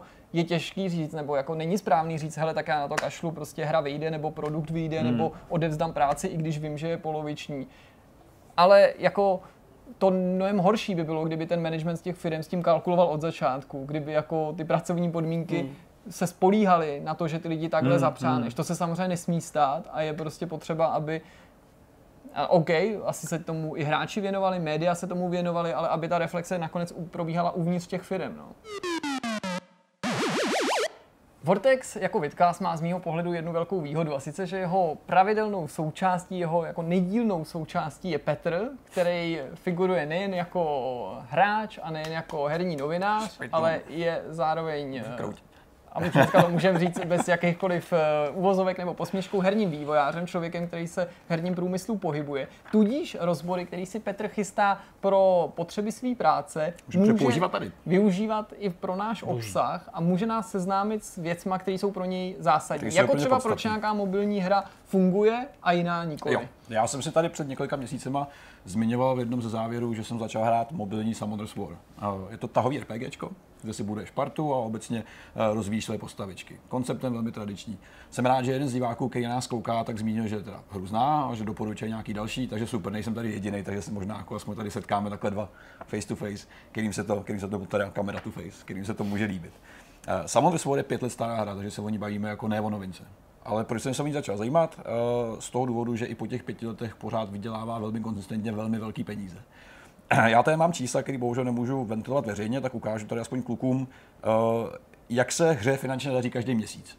Tyhle čísla jsou samozřejmě měsíční a jenom iOS a jenom Severní Amerika v dolarech. Mm-hmm. Pravý sloupec takhle měsíčně se jim daří. Bych měl a, to, a, to, a to nejsou takový ty jako americké desetní čísla, to je ne. prostě tak, jak bych to přečetl tak, já normálně. Tak, abych to v Čechách, přesně Čechách. tak. Je to samozřejmě hrubá částka.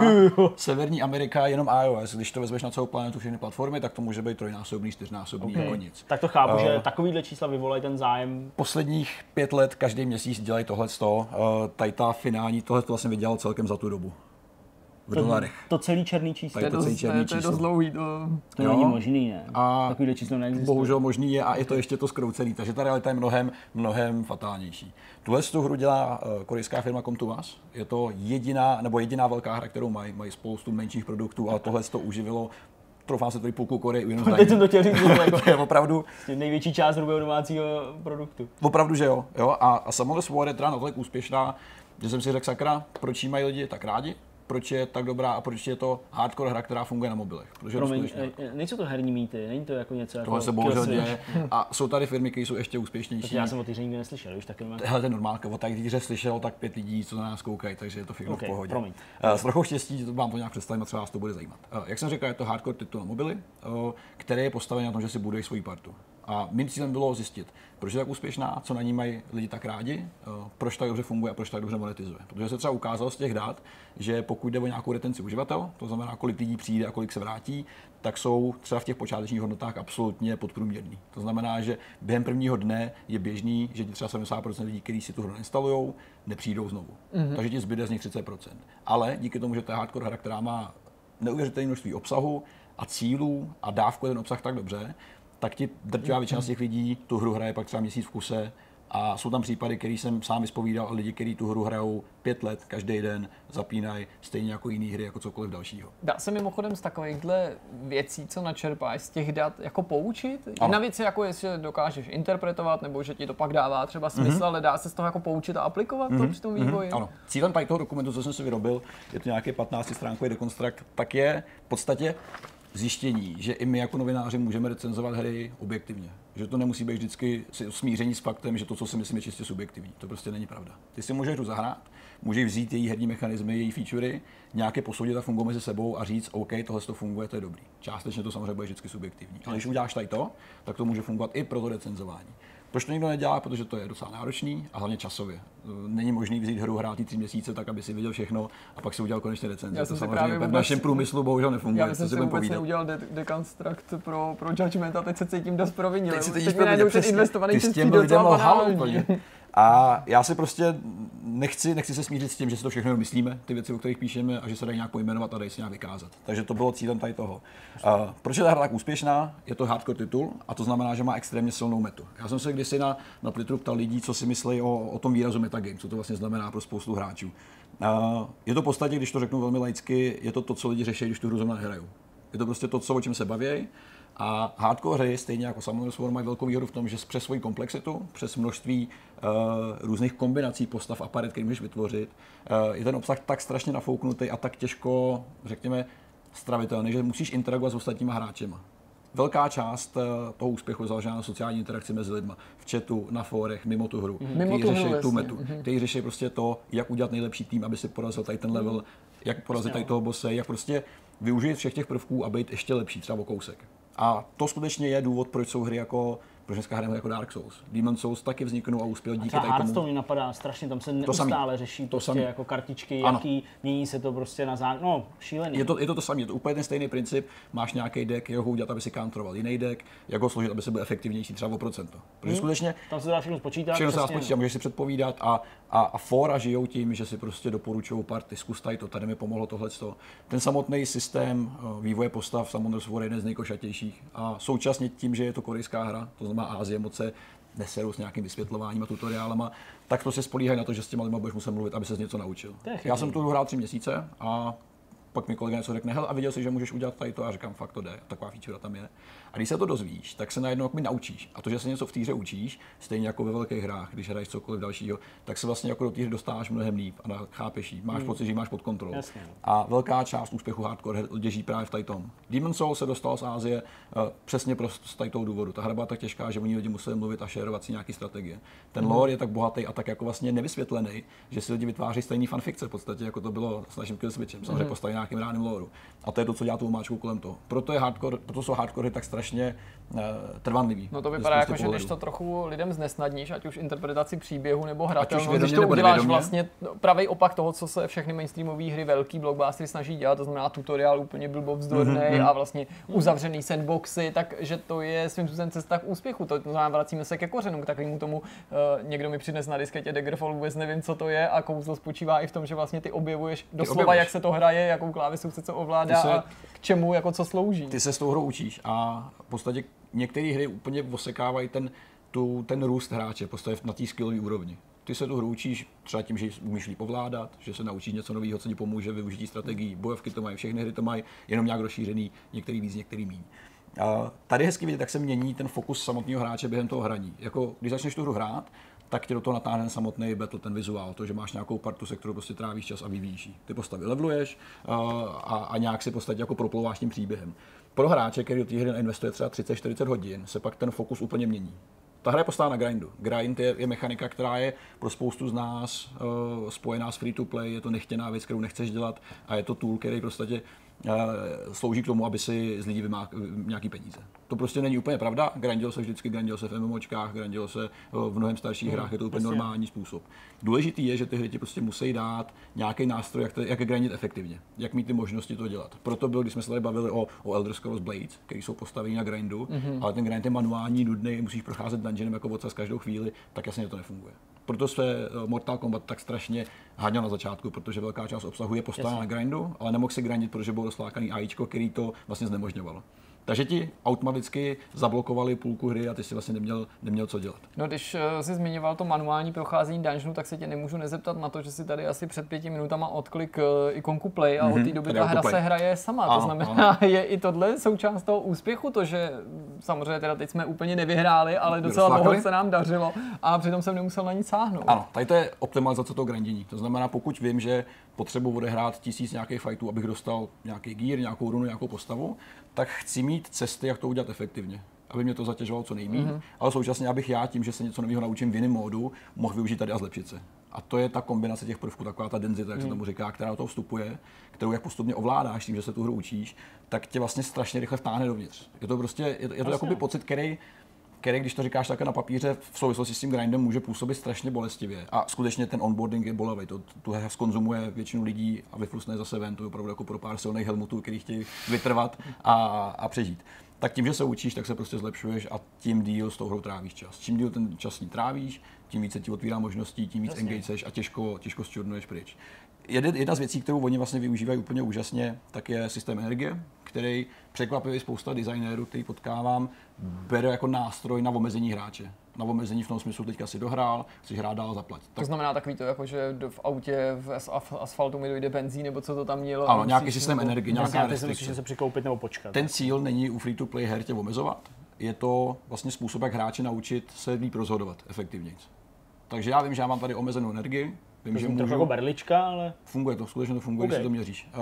Já tady vím, že mám tady energii, můžu odehrát, já nevím, třeba hodinu hraní v kuse. Ale tím spíš, když vím, jak kolik mám možností, když je mám, tak se dokážu líp rozhodnout pro můj daný cíl v ten daný moment konkrétně, co je teďka pro mě lepší. A to energie skutečně dělá, to je jejím cílem. Hmm. Samozřejmě tady ty hry to dělají tak, že uh, ti dají tolik energie, že můžeš hrát třeba dva týdny v kuse na začátku. To je prostě běžný, tak do té hry toho hráče dostaneš. Ale tohle to je skutečně systém, který funguje, který je překvapivě účinný a který není tak zlej, jak se lidi myslí, protože opravdu, když hraješ mobilní hru, tak ani nemáš důvod čas hrát x hodin v kuse. Ty máš prostě sešnu, která má třeba padesát minut.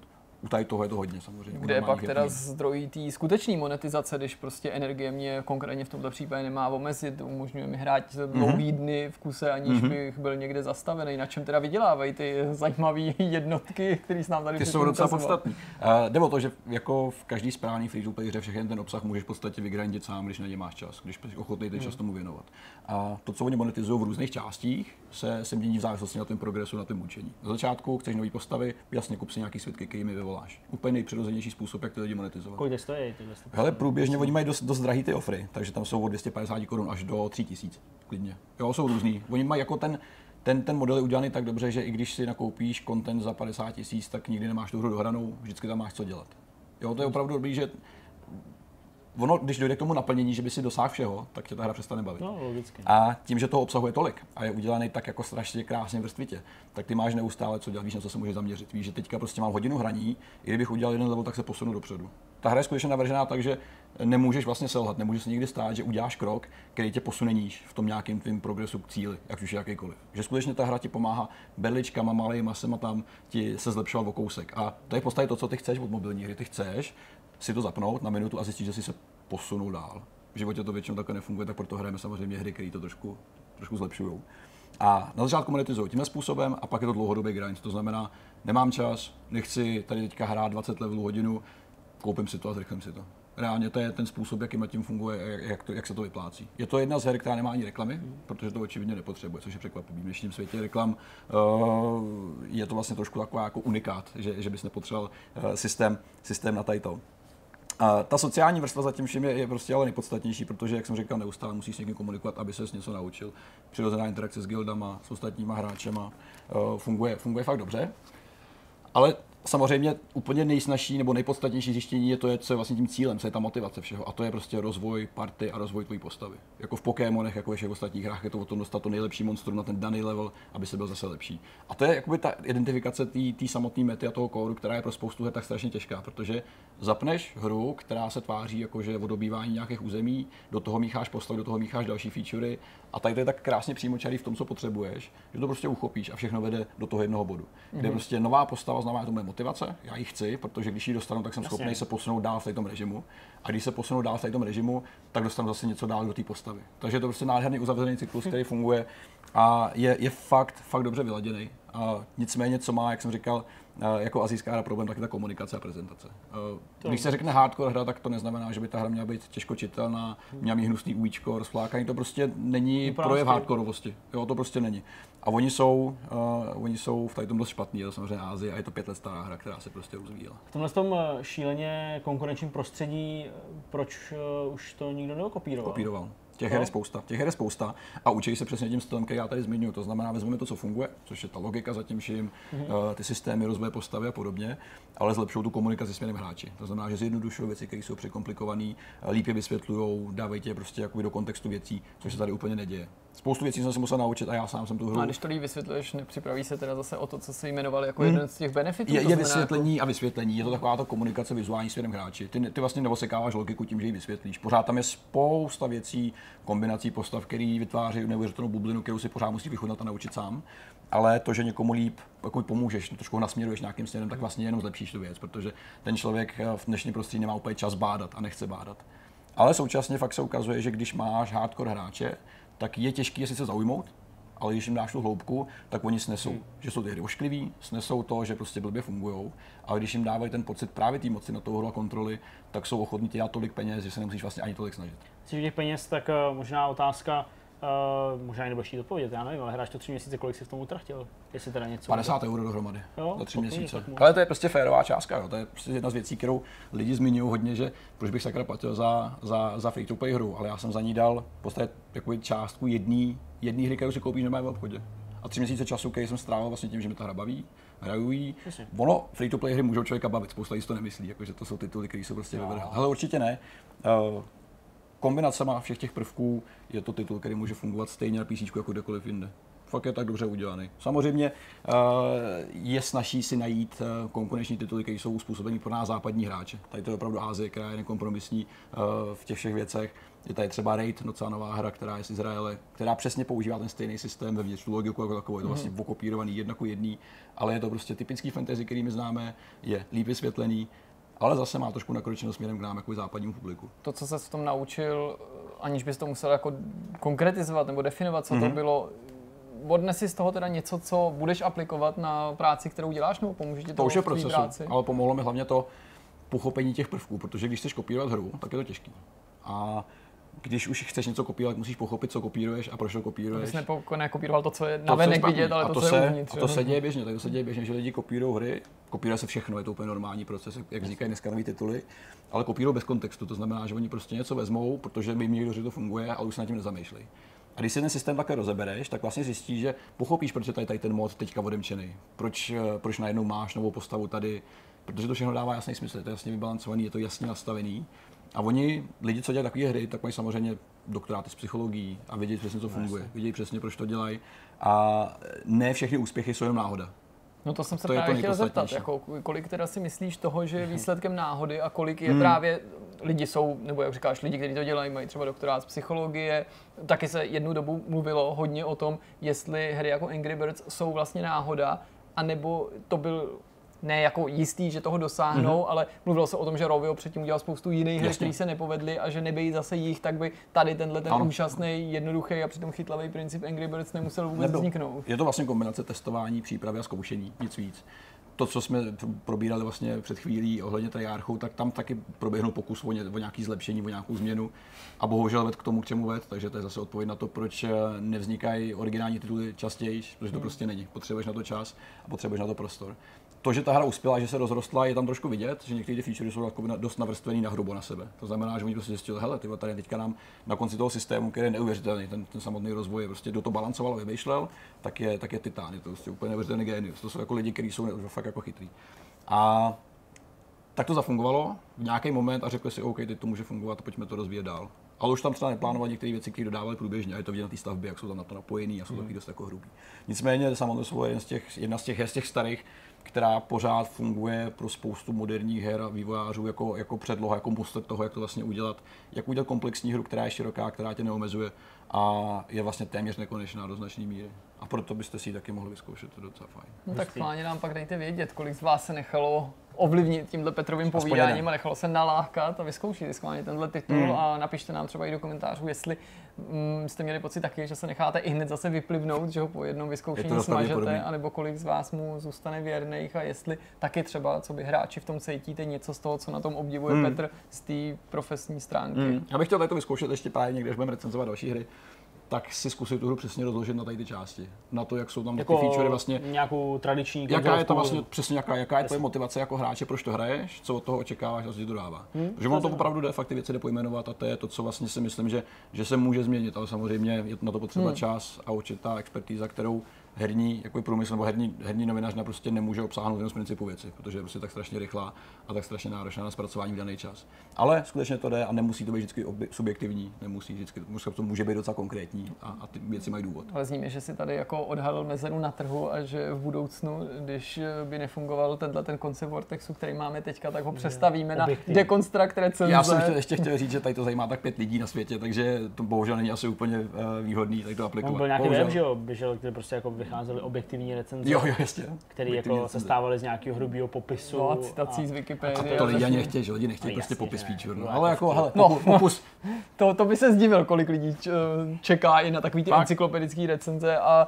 ne, že by je nezajímalo hodnocení, stane, ale vlastně čekají na, na takovou tu náhradu tutoriálu kombinovanou prostě, protože to je jako mimochodem tradice jako českých recenzí, mm-hmm. z nichž to vycházelo v těch devadesátých letech, kdy ty recenze suplovaly pro mnoho lidí návod, což souviselo mm-hmm. s tím, že spousta těch her byla upirátěných, nebo ty lidi vlastně neměli možnost díky jazykové bariéře přečíst si, jasně, co o po nich skutečně ta hra chce a recenze kolikrát měla i odhalit vlastně nějaké možnosti mm-hmm. nebo zajímavosti na tom titulu. Narodilo se nám tady zajímavý téma, i o tom se můžeme pobavit nějakým z nadcházejících vidcastů. Teď už ale pojďme na tu dvojici rozhovorů, který jsme vám tady slíbili. My je nějakým fancy předělem předělíme. Budou v originále, budou s titulkama, doufám.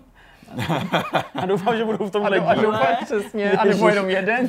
A nebo možná bude jenom jeden. A nebo taky žádný. No uvidíme, protože a budou v originále, budou nadabovaný. Samozřejmě pro nás to jako znamená uh, trochu kranchování, abychom... Oh, vlastně o překlad se stará... My máme kontraktora, pozor. O překlad se stará náš, náš kontraktor. Ne. Ale nesmí nám psát a sedí úplně jinde fyzicky. A nemá my, tam jsme, my jsme v Praze a my přesně, jsme ho fyzicky přemístili do Liberce. Přesně tak. A nepůjde na party. Takže snad to, snad to klapne, jdeme na rozhovor. Ale hodinu po tom, co skončíme, může snít za zbytky.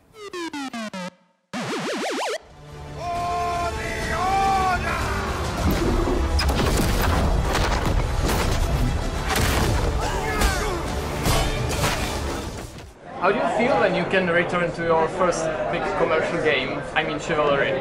Oh man, that's that's huge for us. I mean, Chivalry is the game that founded our studio. It's absolutely our first love. I mean, there's pictures of me when I was two years old in a Halloween costume dressed as a knight. So for me, this is absolutely a return return to our roots. How did you manage to uh, keep uh, the game secret for uh, a long time? Because we didn't know about it at all. Yeah, it was difficult. We were very happy that, that we weren't spoiled before we announced. I mean, it was... Uh, It's something we're very happy to, to let people know about today, but we really just sort of kept our heads down and cranked away on it for a while. What do you think its biggest improvement on uh, the sequel? Is it the technology, graphics, or the gameplay, or number of players? I would say, I mean, kind of all of that. We've really taken a true sequel approach to it in the sense that we don't want to be like a sports title that has like just slight changes in a new iteration. We want real substantial changes to the game. So. Um, but still, I would say the sword combat. The sword combat is the meat of the game, and its improvements are what makes it so fun moment to moment. You want to do Chivalry once again and better, and improve the game overall, or change some aspects of the mechanics and gameplay? The way I view it is, I think uh, the way I think a lot of people view it, which is that Chivalry one had some magic to it, but never lived up to its true potential. So this time around, we really want to we want to bring. bring the medieval movie scenes that, you know, like Braveheart and Battle of the Bastards. We want players to experience those moments as best as possible as, as players in a game. And Chivalry hinted at that promise, and now we want to deliver on it. Uh, you said that uh, you improved the sword fight. Mm-hmm. uh, could you elaborate more uh, on sure. how did you improve? Yeah, absolutely. I mean, so Chivalry got some criticism for having certain moves that were very difficult to read for your opponents. It felt sort of unfair, especially at higher skill, skill levels. Um, and this time around, we completely revamped our combat and animation and movement systems to make the game feel more fair, um, as well as more physical and satisfying, because these are knights in heavy plate armor fighting. And we want to make sure that that weight and that satisfaction to the action is there. And then on top of that, we've expanded the moveset for players so that you have more options. And when you're fighting one player, he might have a different play style than another player because there's so many options that you can kind of craft your own style within the game. Do you plan to release Chivalry two on consoles too? Because the first game was uh, for some time exclusive to P C, and then there were some ports for Xbox three sixty, I think, and uh, P S four, maybe Xbox One, and those ports weren't uh, good enough. Yeah, fair enough. Uh, for now, we're just saying the game's coming out on P C. Uh, are you planning to uh, sign up some exclusivity with uh, any, any shop? I mean, uh, Epic Games Store? Or... Yeah, we announced yesterday that we will be exclusive to the Epic Games Store for one year on launch. Yeah. Uh, I would like to ask about cooperation with uh, Tripwire. Sure, yeah. Is Tripwire only a publisher, or they are something like your mentors and they are mm. helping you also with the developing process? Yeah, so I mean, Chivalry. I mean, we've always been really close with the Tripwire guys. They're um, they're just really good people, and they've they've made some awesome, innovative F P Ses. That's what we're trying to focus on as well. So they are the publisher, and we are the developer. We ultimately have creative control, but they give us a ton of input. They know what they're talking about. They have a lot of experience, so they really are adding to the game as well. Basically changed uh, in a way how you developed uh, the game. Uh, I mean, I mean the second one. Uh, are there more people in, uh, in your studio? Right. Yeah, uh, that's a huge difference. So when we made the first game, we were a remote team of pretty much amateurs all over the world, and we were chasing a dream, and it worked out for us, and we were so happy. But now we're able to come at it with as true professionals. You know, we have developers on our team now from big other studios that have just brought the quality to the complete next level. So, are you afraid of competition of your rivals like Mordhau and other games, because the medieval setting is nowadays much more popular than back then when the first game was released? Yeah, we're, we're super happy that the genre is more popular nowadays. I mean, competition is great. We're looking at everything that other people are doing, uh, seeing what we can learn from it. But at the same time, we are really, we really just think that what we're doing is a lot more ambitious, and there's no doubt in our minds that we have the best sword combat in the world coming with Chivalry two. Maybe at the, uh, sorry, at the ending, uh, is there any, any uh, favorite feature for you, especially uh, in the game? Uh, my favorite feature, I think, is probably just how we've captured the, the, the core fantasy of being the ultimate swordsman. Um, so both in the ability to fight multiple opponents at one time, and the ability to sort of be battered and bloodied, to lose an arm, to be knocked onto my back and still keep fighting on. I mean, for me, the game is about the opportunity to die a good death.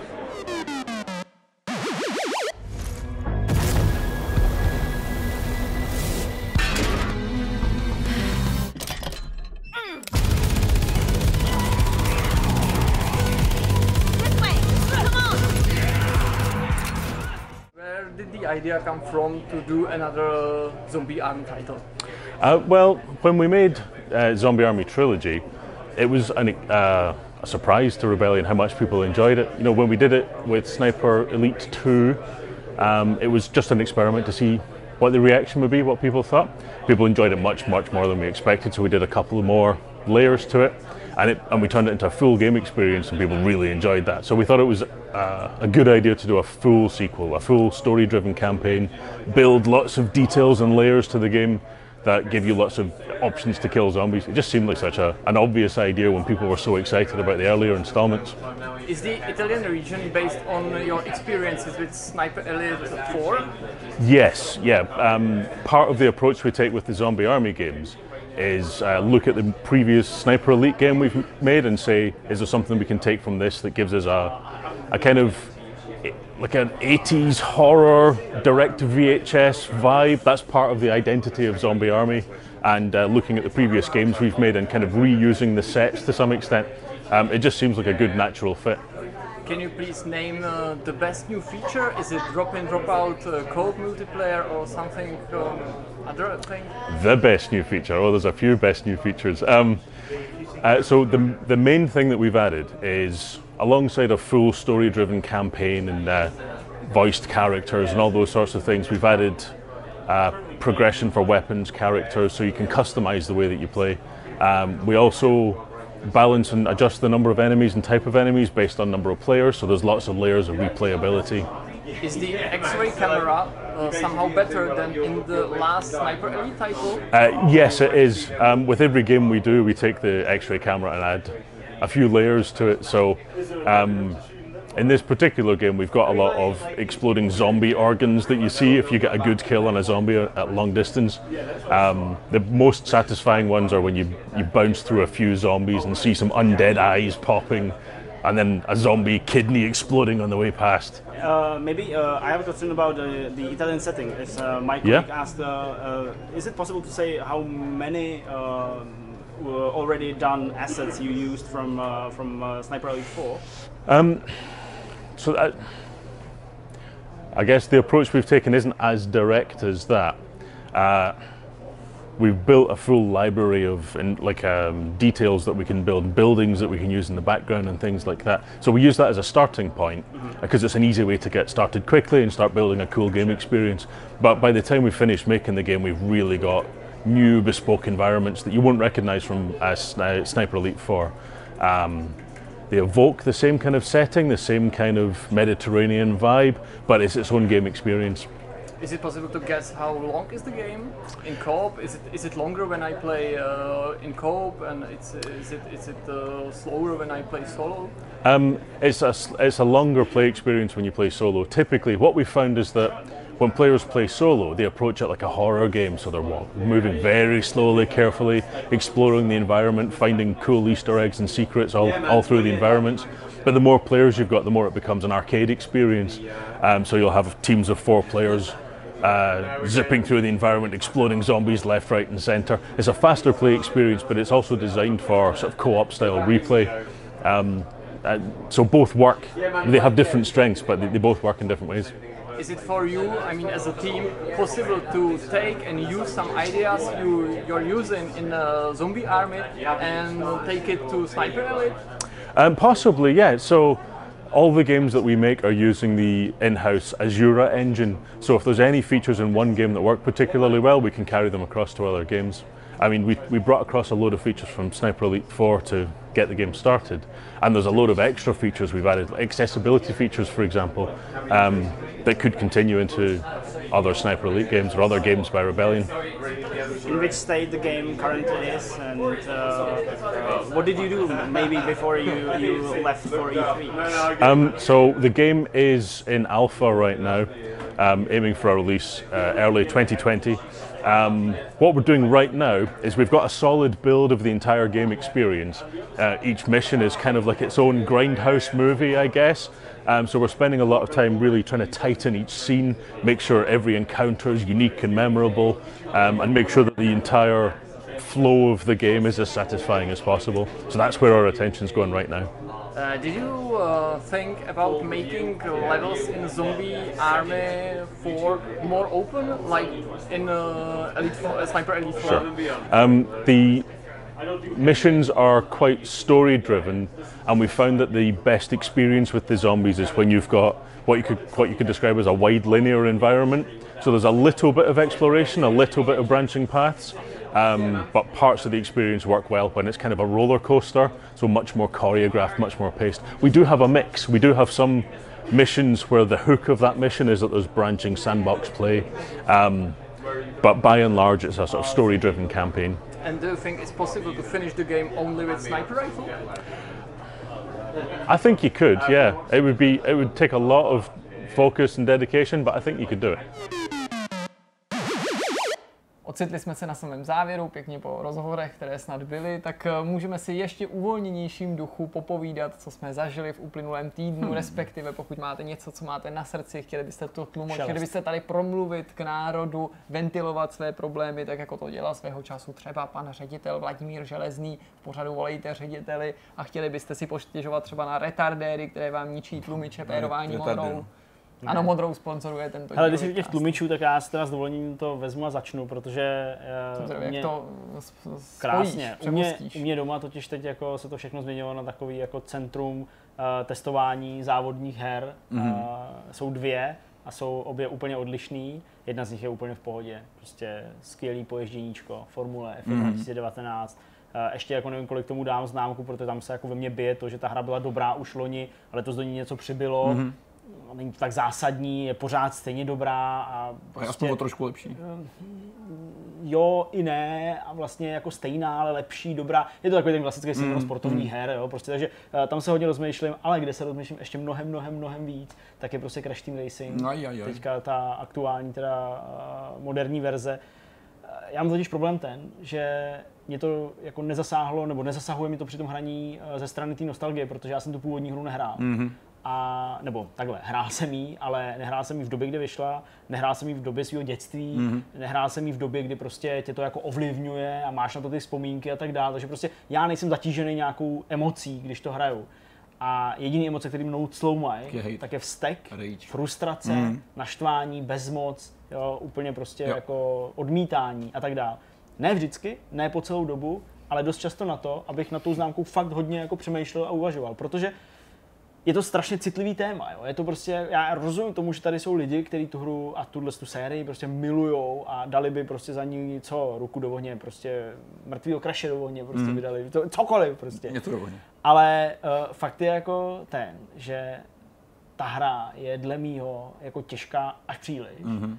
A navíc je dle mýho i do určitý míry jako rozbitá ve smyslu té fyziky nebo, nebo, nebo mm. těch kolizí a, a takových těch věcí. A prostě vůbec se tady nebavím o nějakém slidování a prostě jo, diváci, kteří nás sledovali na tom streamu, tak si museli klepat na čelo, protože jsme s Jirkou nebyli schopni dát ani jeden ten, ten, ten drift boost. To, to není problém, jsou prostě jsou, jsou, jsou mapy, po kterých to driftuju od začátku do konce. Hmm. Jako řetězem tři za sebou, tři za sebou, furt dokola, ale problém je prostě ten, že je to strašně nevyvážený.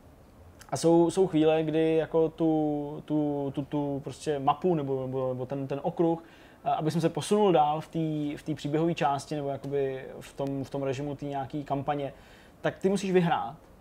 A prostě jsou chvíle, kdy jako jedu na, prostě na začátku, jsem, jsem, jsem, jsem prostě první, úplně všechno zvládám, vybuduju si náskok, v poslední zatáčce nebo v poslední nějaký sekci to naperu prostě do nějaký zdi, která tam je. Systém toho vycouvávání je takový, že z toho dostávám křeče do ruky, to je těžký, no. Ale ještě než se zorientuju a než vůbec to auto nějak prostě vymotám, a jsem osmej, jo, a prostě čtyři, pět, sedm minut nebo kolik to dá ten závod, je v trapu. Mm.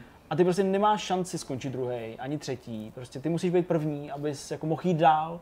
A to je jako něco, co prostě mě jako nepřijde úplně dobrý, nebo prostě fakt mi to nepřijde, že, že jako je dobře vybalancovaná ta úroveň té mm. obtížnosti.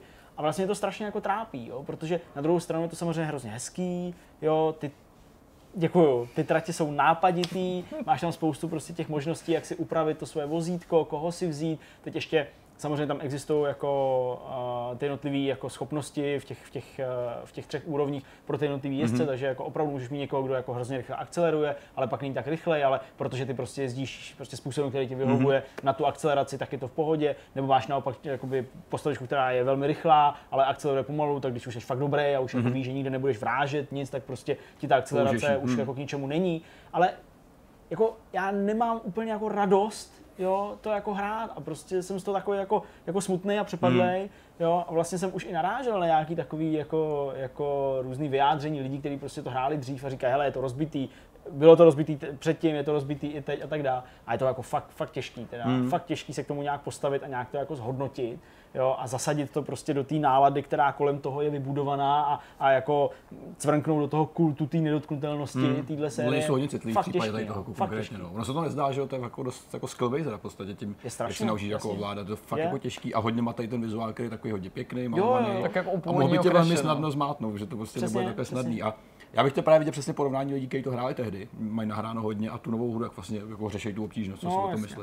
Protože ta hra byla těžká už tehdy, fakt jako byla. Jo, byla. Byly tam takový ty bossovský závody, ty časovky, kdy si musel několik, byl takový ten, ten jak se jmenuje ty bossové, hele a to jsem. Tehdy jsem byl asi jako na vrcholu jako dítě, který byl schopný se soustředit osm hodin v kuse na jednu věc, aby jsem jsem to dohrát. Dneska bych u toho křičel a mlátil všem. První boss mě přišel jako nepřekonatelný a myslel jsem si, že prostě se zabiju. Mm-hmm. A prostě fakt. A to je prostě boss, který jenom jede po okruhu. Je tak o dvanáct až sedmnáct procent rychlejší než ty. Mm-hmm. Prostě nejde dojet jako bez použití boostů nebo to, takže musíš prostě boostovat.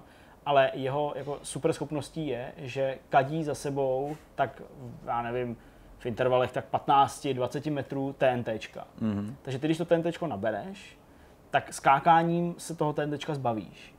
Ale během toho pořád musí být docela rychlej, aby mm-hmm. ti moc neodjel, jinak nemáš šanci vůbec pak jako ten závod a ty překoleje. Jenomže tím, jak máš to TNTčko na sobě, kamera, skáčeš, zatáčíš do nějaký zatáčky prostě a tak dále, mm-hmm. tak se docela často stává, že najdeš do dalšího TNTčka a v tu chvíli to vybouchne. Jo, jo, jo. Jo. A jako toho jsem dělal třeba půl hodiny a myslel mm. jsem si, jak je to těžký a jaký jsem prostě buď to trotl, nebo už je to nespravedlivý, mm. jo, že jsem zase měl náskok nějak prostě šílený a on úplně v poslední otáčce mi tam prostě nějak mm. předjel, takže jako opravdu jo, fakt, to... že jsme měli jako rozdíl dvanáct setin třeba, jo, jo prostě, tak, a to bylo třeba tři závody za sebou, no, tak to jsem prostě jako nasranej a pak jsem zjistil, že to je úplně nic, že, že prostě přijde další boss a další a prostě já nemám ten pocit uspokojení jako u Sekira, takový ten no, jako zvláštní masochistický jako, jako, jako pocit, protože tady ten progres Je, je jako mnohem pomalejší, nebo mm. prostě mnohem mm. jako nesmlouvavější. Mm. Jo, v tom Sekiru prostě jsem něco opakoval třeba dvanáctkrát, patnáctkrát, ale jako viděl jsem ten, ten, ten progres. Tady dělám všechno jako stejně, nebo se snažím to samozřejmě jako vylepšovat, snažím se prostě jako, jako být rychlejší, ale jako nedaří se mi to v pro mě přijatelné době. Mm. A fakt si myslím, že nejsem netrpělivý mm. hráč. Jako Markéta na to, jako na to koukala hodinu, když jsem prostě dělal bosse a neudělal jsem ho.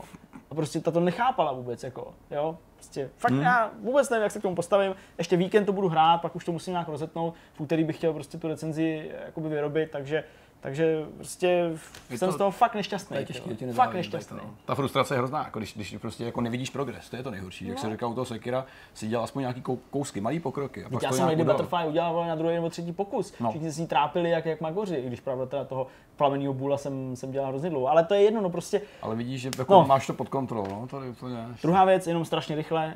Uh, pustil jsem se včera, prostě jsem chvilku jako večeřil, tak jsem si pustil uh, konečně seriál Black Mirror, který má pět sérií, ačkoliv ty série má vždycky pár dílů, ano, jestli jste to viděli, kluci, no, ale viděl jsem, viděl jsem první díl konečně, smál jsem se fakt hrozně, ale zároveň jsem se cítil jako dost jako nesvůj. Hm. V prvním díle uh, jakoby je vydíraný premiér, respektive prime minister, že jo, Velké Británie, aby zachránil princeznu, tak musí v živém přenosu uh, kopulovat, no. kopulovat s prasetem. Hmm. A on, no prostě tak jsem se jako smál, protože i ta i to i to i ten ten závěr jakoby hmm. vlastně celý. A ty jsi viděl už všechno? Ne, ne, viděl jo, jsem jenom tenhle díl. Já myslím, že jsi viděl. Já hraju Crash Team Racing a Formule. Já jsem jasně pochopil, že no tak to se můžeš těšit na Star Trekový Black Mirror. Tak to se těším. Ten je úplně super. Hmm. Tam nejen kvůli tomu, že to je Star Trek, ale fakt i ten nápad tam super. Zatím je úplně skvělý. Jako navíc se v tom všichni fanoušci Star Treku musí poznat. Takže to je něco od nějakých šílených trekkies. Dobrá, tak za mě za mě za mě prostě všechno. Myslete na mě o víkendu a snad to dobře dopadne. Uh, já mám jenom jedno, já tomu ani nemůžu říct, že to je jako někomu doporučuju, protože to je jako, prostě jako to doporučení jako po prostě dvaceti letech nebo, nebo kolika, dvaceti pěti letech, prostě s velkým zpožděním ano, jsem se konečně uh, dokopal k tomu, abych vyzkoušel něco, co je považováno za kultovní japonský anime. Musím teda na začátku na svoji obhajobu prohlásit, že ačkoliv jsem velkým obdivovatelem Země vycházejícího slunce, tak nejsem takovej ten nekritický milovník všeho, co ze Země vycházejícího slunce mm-hmm. pochází, respektive nejsem jako, ne, že by se mi něco nutně nemuselo líbit, ale prostě ne všechno jako je mi tak sympatický, mm-hmm. nebo jen jsem naladěný na stejný vlně. A spíš než na anime, koukám na klasický nebo hraný filmy a ještě raději si navíc něco přečtu. A ani moc nečtu mangu, jo. To, to říkám jenom tak pro úplnost, že z toho anime toho znám jenom velmi málo. A já nevím, sledoval jsem třeba ze seriálu Death Note a to si ani nemyslím, že to je jako nějaký veledílo, spíš mm-hmm. náhodou jsem se k tomu nachomejtnul před mnoha lety, jo, to je tak minimálně jako patnáct let zpátky, a, nebo cca patnáct let zpátky. A spíš nesleduju jako sci-fi, ačkoliv sci-fi mě zajímá, i když jsem viděl samozřejmě klasiky jako Ghost in the Shell nebo Akira, to mě pochopitelně neminulo, jako to, to, to člověk jako by asi měl znát. A spíš mě oslovovaly věci jako, já nevím, takový to, jak se to jmenuje, dívka, která proskočila časem, nebo jo, prostě, nebo prostě hmm. nějaký spíš pohádkový hmm. záležitosti. Tak teďka, když na konto prostě v podstatě noviny, které se objevaly na, i na herních webech, jako je GameSpot, že se na Netflixu je k dispozici, a teď jsme tady před začátkem natáčení, jsem říkal klukům, jak se to vlastně čte, tak jsem prostě, ano, teď se asi odkopu, uh, začal sledovat Neon Genesis Evangelion, nebo Neon Genesis Evangelion, prostě nevím, jak se to čte. Ty můj milý kyberpunku. A musím říct, že jako... Já nevím, jak je ta jedna dlouho, epizoda dlouhá, jestli má dvacet minut jo, nebo třicet minut, mývá, no, dvacet. E, že jako chytlo mě to téměř od samého začátku, jako od samého začátku té první epizody, což se mi teda nestává ani u věcí, které mm-hmm. si jdu pustit s tím, že jako mě to skutečně zajímá, zatímco tady jsem si to pouštěl vlastně jenom na konto novinek typu jako x věcí, které se změnily ve verzi pro Netflixu a jak je tam něco jinak. A už jako na konci toho prvního dílu jsem byl fakt přesvědčený, že to budu sledovat dál.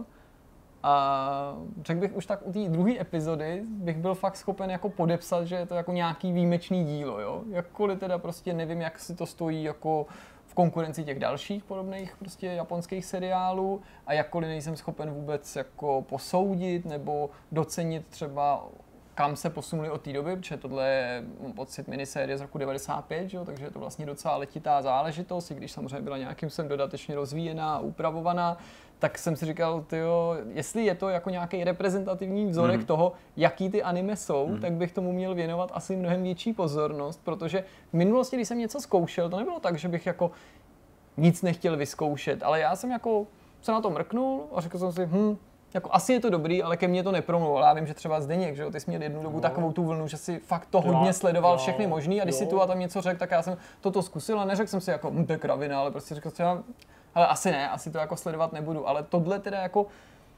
nevím, nakolik je to jako typický příklad těch jako propracovaných, ale fakt prostě dospělý, emoce v tom skvělý, hmm. trochu jako lehtivý, ale přitom jako cudný, bych tak jako řekl, že to není jako hmm. nějak jako vulgární, prostě vztahy těch postav tě zajímají od samého začátku, ten svět tě zajímá a vůbec bych tomu nepotřeboval ani jako ty náboženský odkazy nebo věci, které z toho mají asi udělat ještě yep. dospělejší záležitost, nebo já nevím, já asi spíš než bych o tom vyprávěl, protože si myslím, že pro spoustu našich diváků to bude známá záležitost a já sám se tady zesmíšňuji tím, že jsem ji teďka neviděl. Už se zeptal vás, jestli vy jste to viděli, případně já jsem to neviděl. Já jsem to upřímně neviděl, uh, jako viděl jsem pár nějakých anime a z těch jako dospěláckých mě prostě bavily jako, jako řada z nich, jo, prostě Knights of Sidonia nebo Attack on Titan, mm-hmm. ty byly jako super. Tohle jsem neviděl a je to na Netflixu, takže se na to asi podívám, mm-hmm. protože jako o kultu, který se kolem téhletý záležitosti točí, samozřejmě jako vím, mm-hmm. ale asi jsem jako neměl nikdy prostě chuť si to na tom, na, prostě na nějakém tom internetu někde pustit, takže... takže mě jako překvapilo, jak jako... Ano, odpovídající jsou popisky typu ČSFD, Netflix, mm, o čem mm. ten seriál je, ale jak je to jako zbytečný. Možná právě ty popisky mm. byly věci, které mě v minulosti od podobných děl odrazovaly, no. protože to zní příliš standardně, genericky, protože tohle je příběh může. kluka, pilota, co bojuje ano, prostě ano. proti nějakým velkým monstrům, ale tam jsou tam teda jako mechové, aby připomínali ty monstra a ty říkáš, aha jo, takže to je něco jako enderová hra a teď jsou tam nějaký prostě jako budou tam nějaký mm. roboti a máš jako pocit, že to znáš, jako že prostě tě to jako nenavnadí, ale ten Ten seriál vlastně vůbec není o tom, ano, všechny tyhle věci tam jsou, ale já mám pocit, že důležitý v tom seriálu je něco jiného. To asi neobsáhne, no, hmm. to je pravda. Tak to je stejně jako Battlestar Galactica, že jo, to taky prostě není jako, jako seriál jo, to je dobrý příklad, o vesmíru, že jo, no, jasně, jasně, seriál no. o těch lidech a, a, a o tom, co se tam prostě děje, a taky to není jenom klasický jo? konflikt, jakože není to seriál o tom, nebo je a není seriál o tom, jak bojují lidi s robotama. Přesně, no. Potom to přece jakoby není, není, že jo, a to není ten důvod, proč je to dobrý, tak tady ten, ten seriál taky zřejmě není, nemá ten kultovní status a mě zřejmě neoslovil kvůli tomu, že tam, tam sympatický hlavní hrdina, který je prostě odvážným pilotem mm, nebo, nebo nějakým ovladačem mm. takového mecha. Mm, mm. Co máš ty, Petře? Jo, teďka. Uh, no jasně, co je, jo jasně. Jo, dneska je pátek. Dneska je pátek. Včera, včera jsem byl, to je pravda, včera jsem byl, možná kvůli tady tomu, včera jsem byl pracovně na Slovensku. Byli jsme se podívat uh, za Grand Beats, což je vlastně jasně. docela malý studio vznikající, který dělá audio a efekty do her. Okay. Jsem byl po několikátý. Po druhý jsem teďka byl. No, a právě, no. Hele, super, ale to místo, kde ty kluci pracují, je úplně nejúžasnější pracovní jako spot, který jsem zažil. Je to vlastně vesnička někde za Bratislavou. A je to vlastně je to celá vesnička, okay. A to studio mají kluci v nějakém rodinném baráku, ale k tomu baráku mají úplně super připojenou velkou zahradu, která vede až na molo, který kouká směrem do Dunaje. Ježiš, takže oni pracují s ním, si prostě udělají nějakou hudbu, pak si jdou vůbec dát dolů k molu, který udělají prostě mají nějaký krbík, že jo, podobně, a tam si najedí a pak jdou ještě na půl hodiny na kajak si zaplavat a pak jdou zpátky pracovat. A když jsem tam byl, tak jsem si úplně vzpomněl, jako, jak život vlastně může být takový dobrý, když je takhle jako takhle fajn v tom prostředí. Stačí ti molo a Dunaj. Stačí ti molo a Dunaj a, a jídlo a pití a tak. A hele, fakt jako super. Já doufám, že se někoho z kluků dostaneme na rozhovor někdy v budoucnu. To bylo skvělý. A fani mi, daří se jim, jsou, jsou super. Takže to byl můj čtvrtek, proto natáčíme dneska v pátek. Trošku se to posunulo, ale naštěstí jsem klukům nezničil. Nesničil jsem... ne. Jsme dobrý. Zvládli jsme to, že nedobrý. V pondělí jsem pokročil se svýma zubama. S tím se bude dál. Byl jsem v Kateřinský na ortodonci, kde se na můj chrup dívali čtyři chirurgové.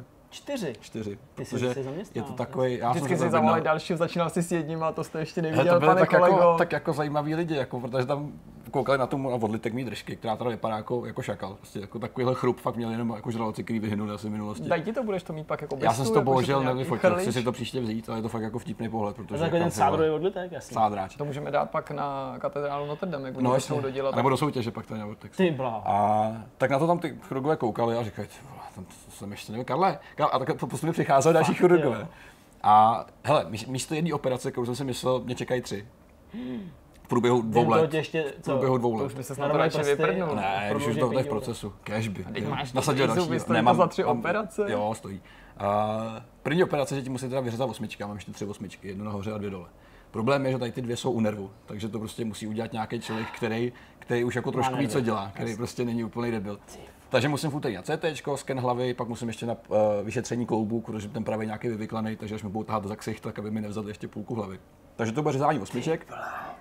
Pak přichází vlastně nastavení té vrchní části, to znamená vrchní čelist, což je ta, ta disektace toho, toho prostředku. Takže oni, na, oni naříznou tady ty, tady ty, tady ty vlastně čelisti jo. nahoře a pak je pomocí těch rovnátek jako roztahuju jako dovnitř, protože já mám ten problém, že ta vrchní čelist je prostě strašně úzká. A to je to, co by pak vlastně rozbilo ty rovnátka, protože mi vzniknul předkus. Tak mi to vysvětlovali. A říkám, OK, tak to je další operace a pak je to na ten spodek, kdy se dělá to samý a trošku se rovná tady ten zadní. To, to se zase neřízne, ta čelist tady vzadu a vysune se trošku dopředu. A, a tím mi narovnají můj je to, je to jako, jako fakt potřeba, když odlínu od té jako estetické roviny, nebo je to ty osmičky, je to, chápu, že se potřebují zbavit, ale to zní úplně jako, jako strašidelně. Já chápu, vlastně že některý lidi mají úplně jako rozsekaný zuby a že ty, ty zuby jsou hodně jako důležitý to, při pohledu na ten mm, jako obličej. Já si jako, chci vidět, jak bude vypadat. Já s zubama nejsem nějak nespokojený. A já jsem, a to je ten problém. Já jenom chci jako vidět, jak bude vlastně ten výsledek vypadat. Už jenom proto vlastně, co kurva dělají, mě to zajímá. Chci, chci vidět ten výsledek, opravdu to chci vidět. Ale nejlepší na tom je, že, že celá ta věc je pořád, jako mi vysvětlil ten chirurg, jak, je, jak funguje to zdravotnictví a to placení.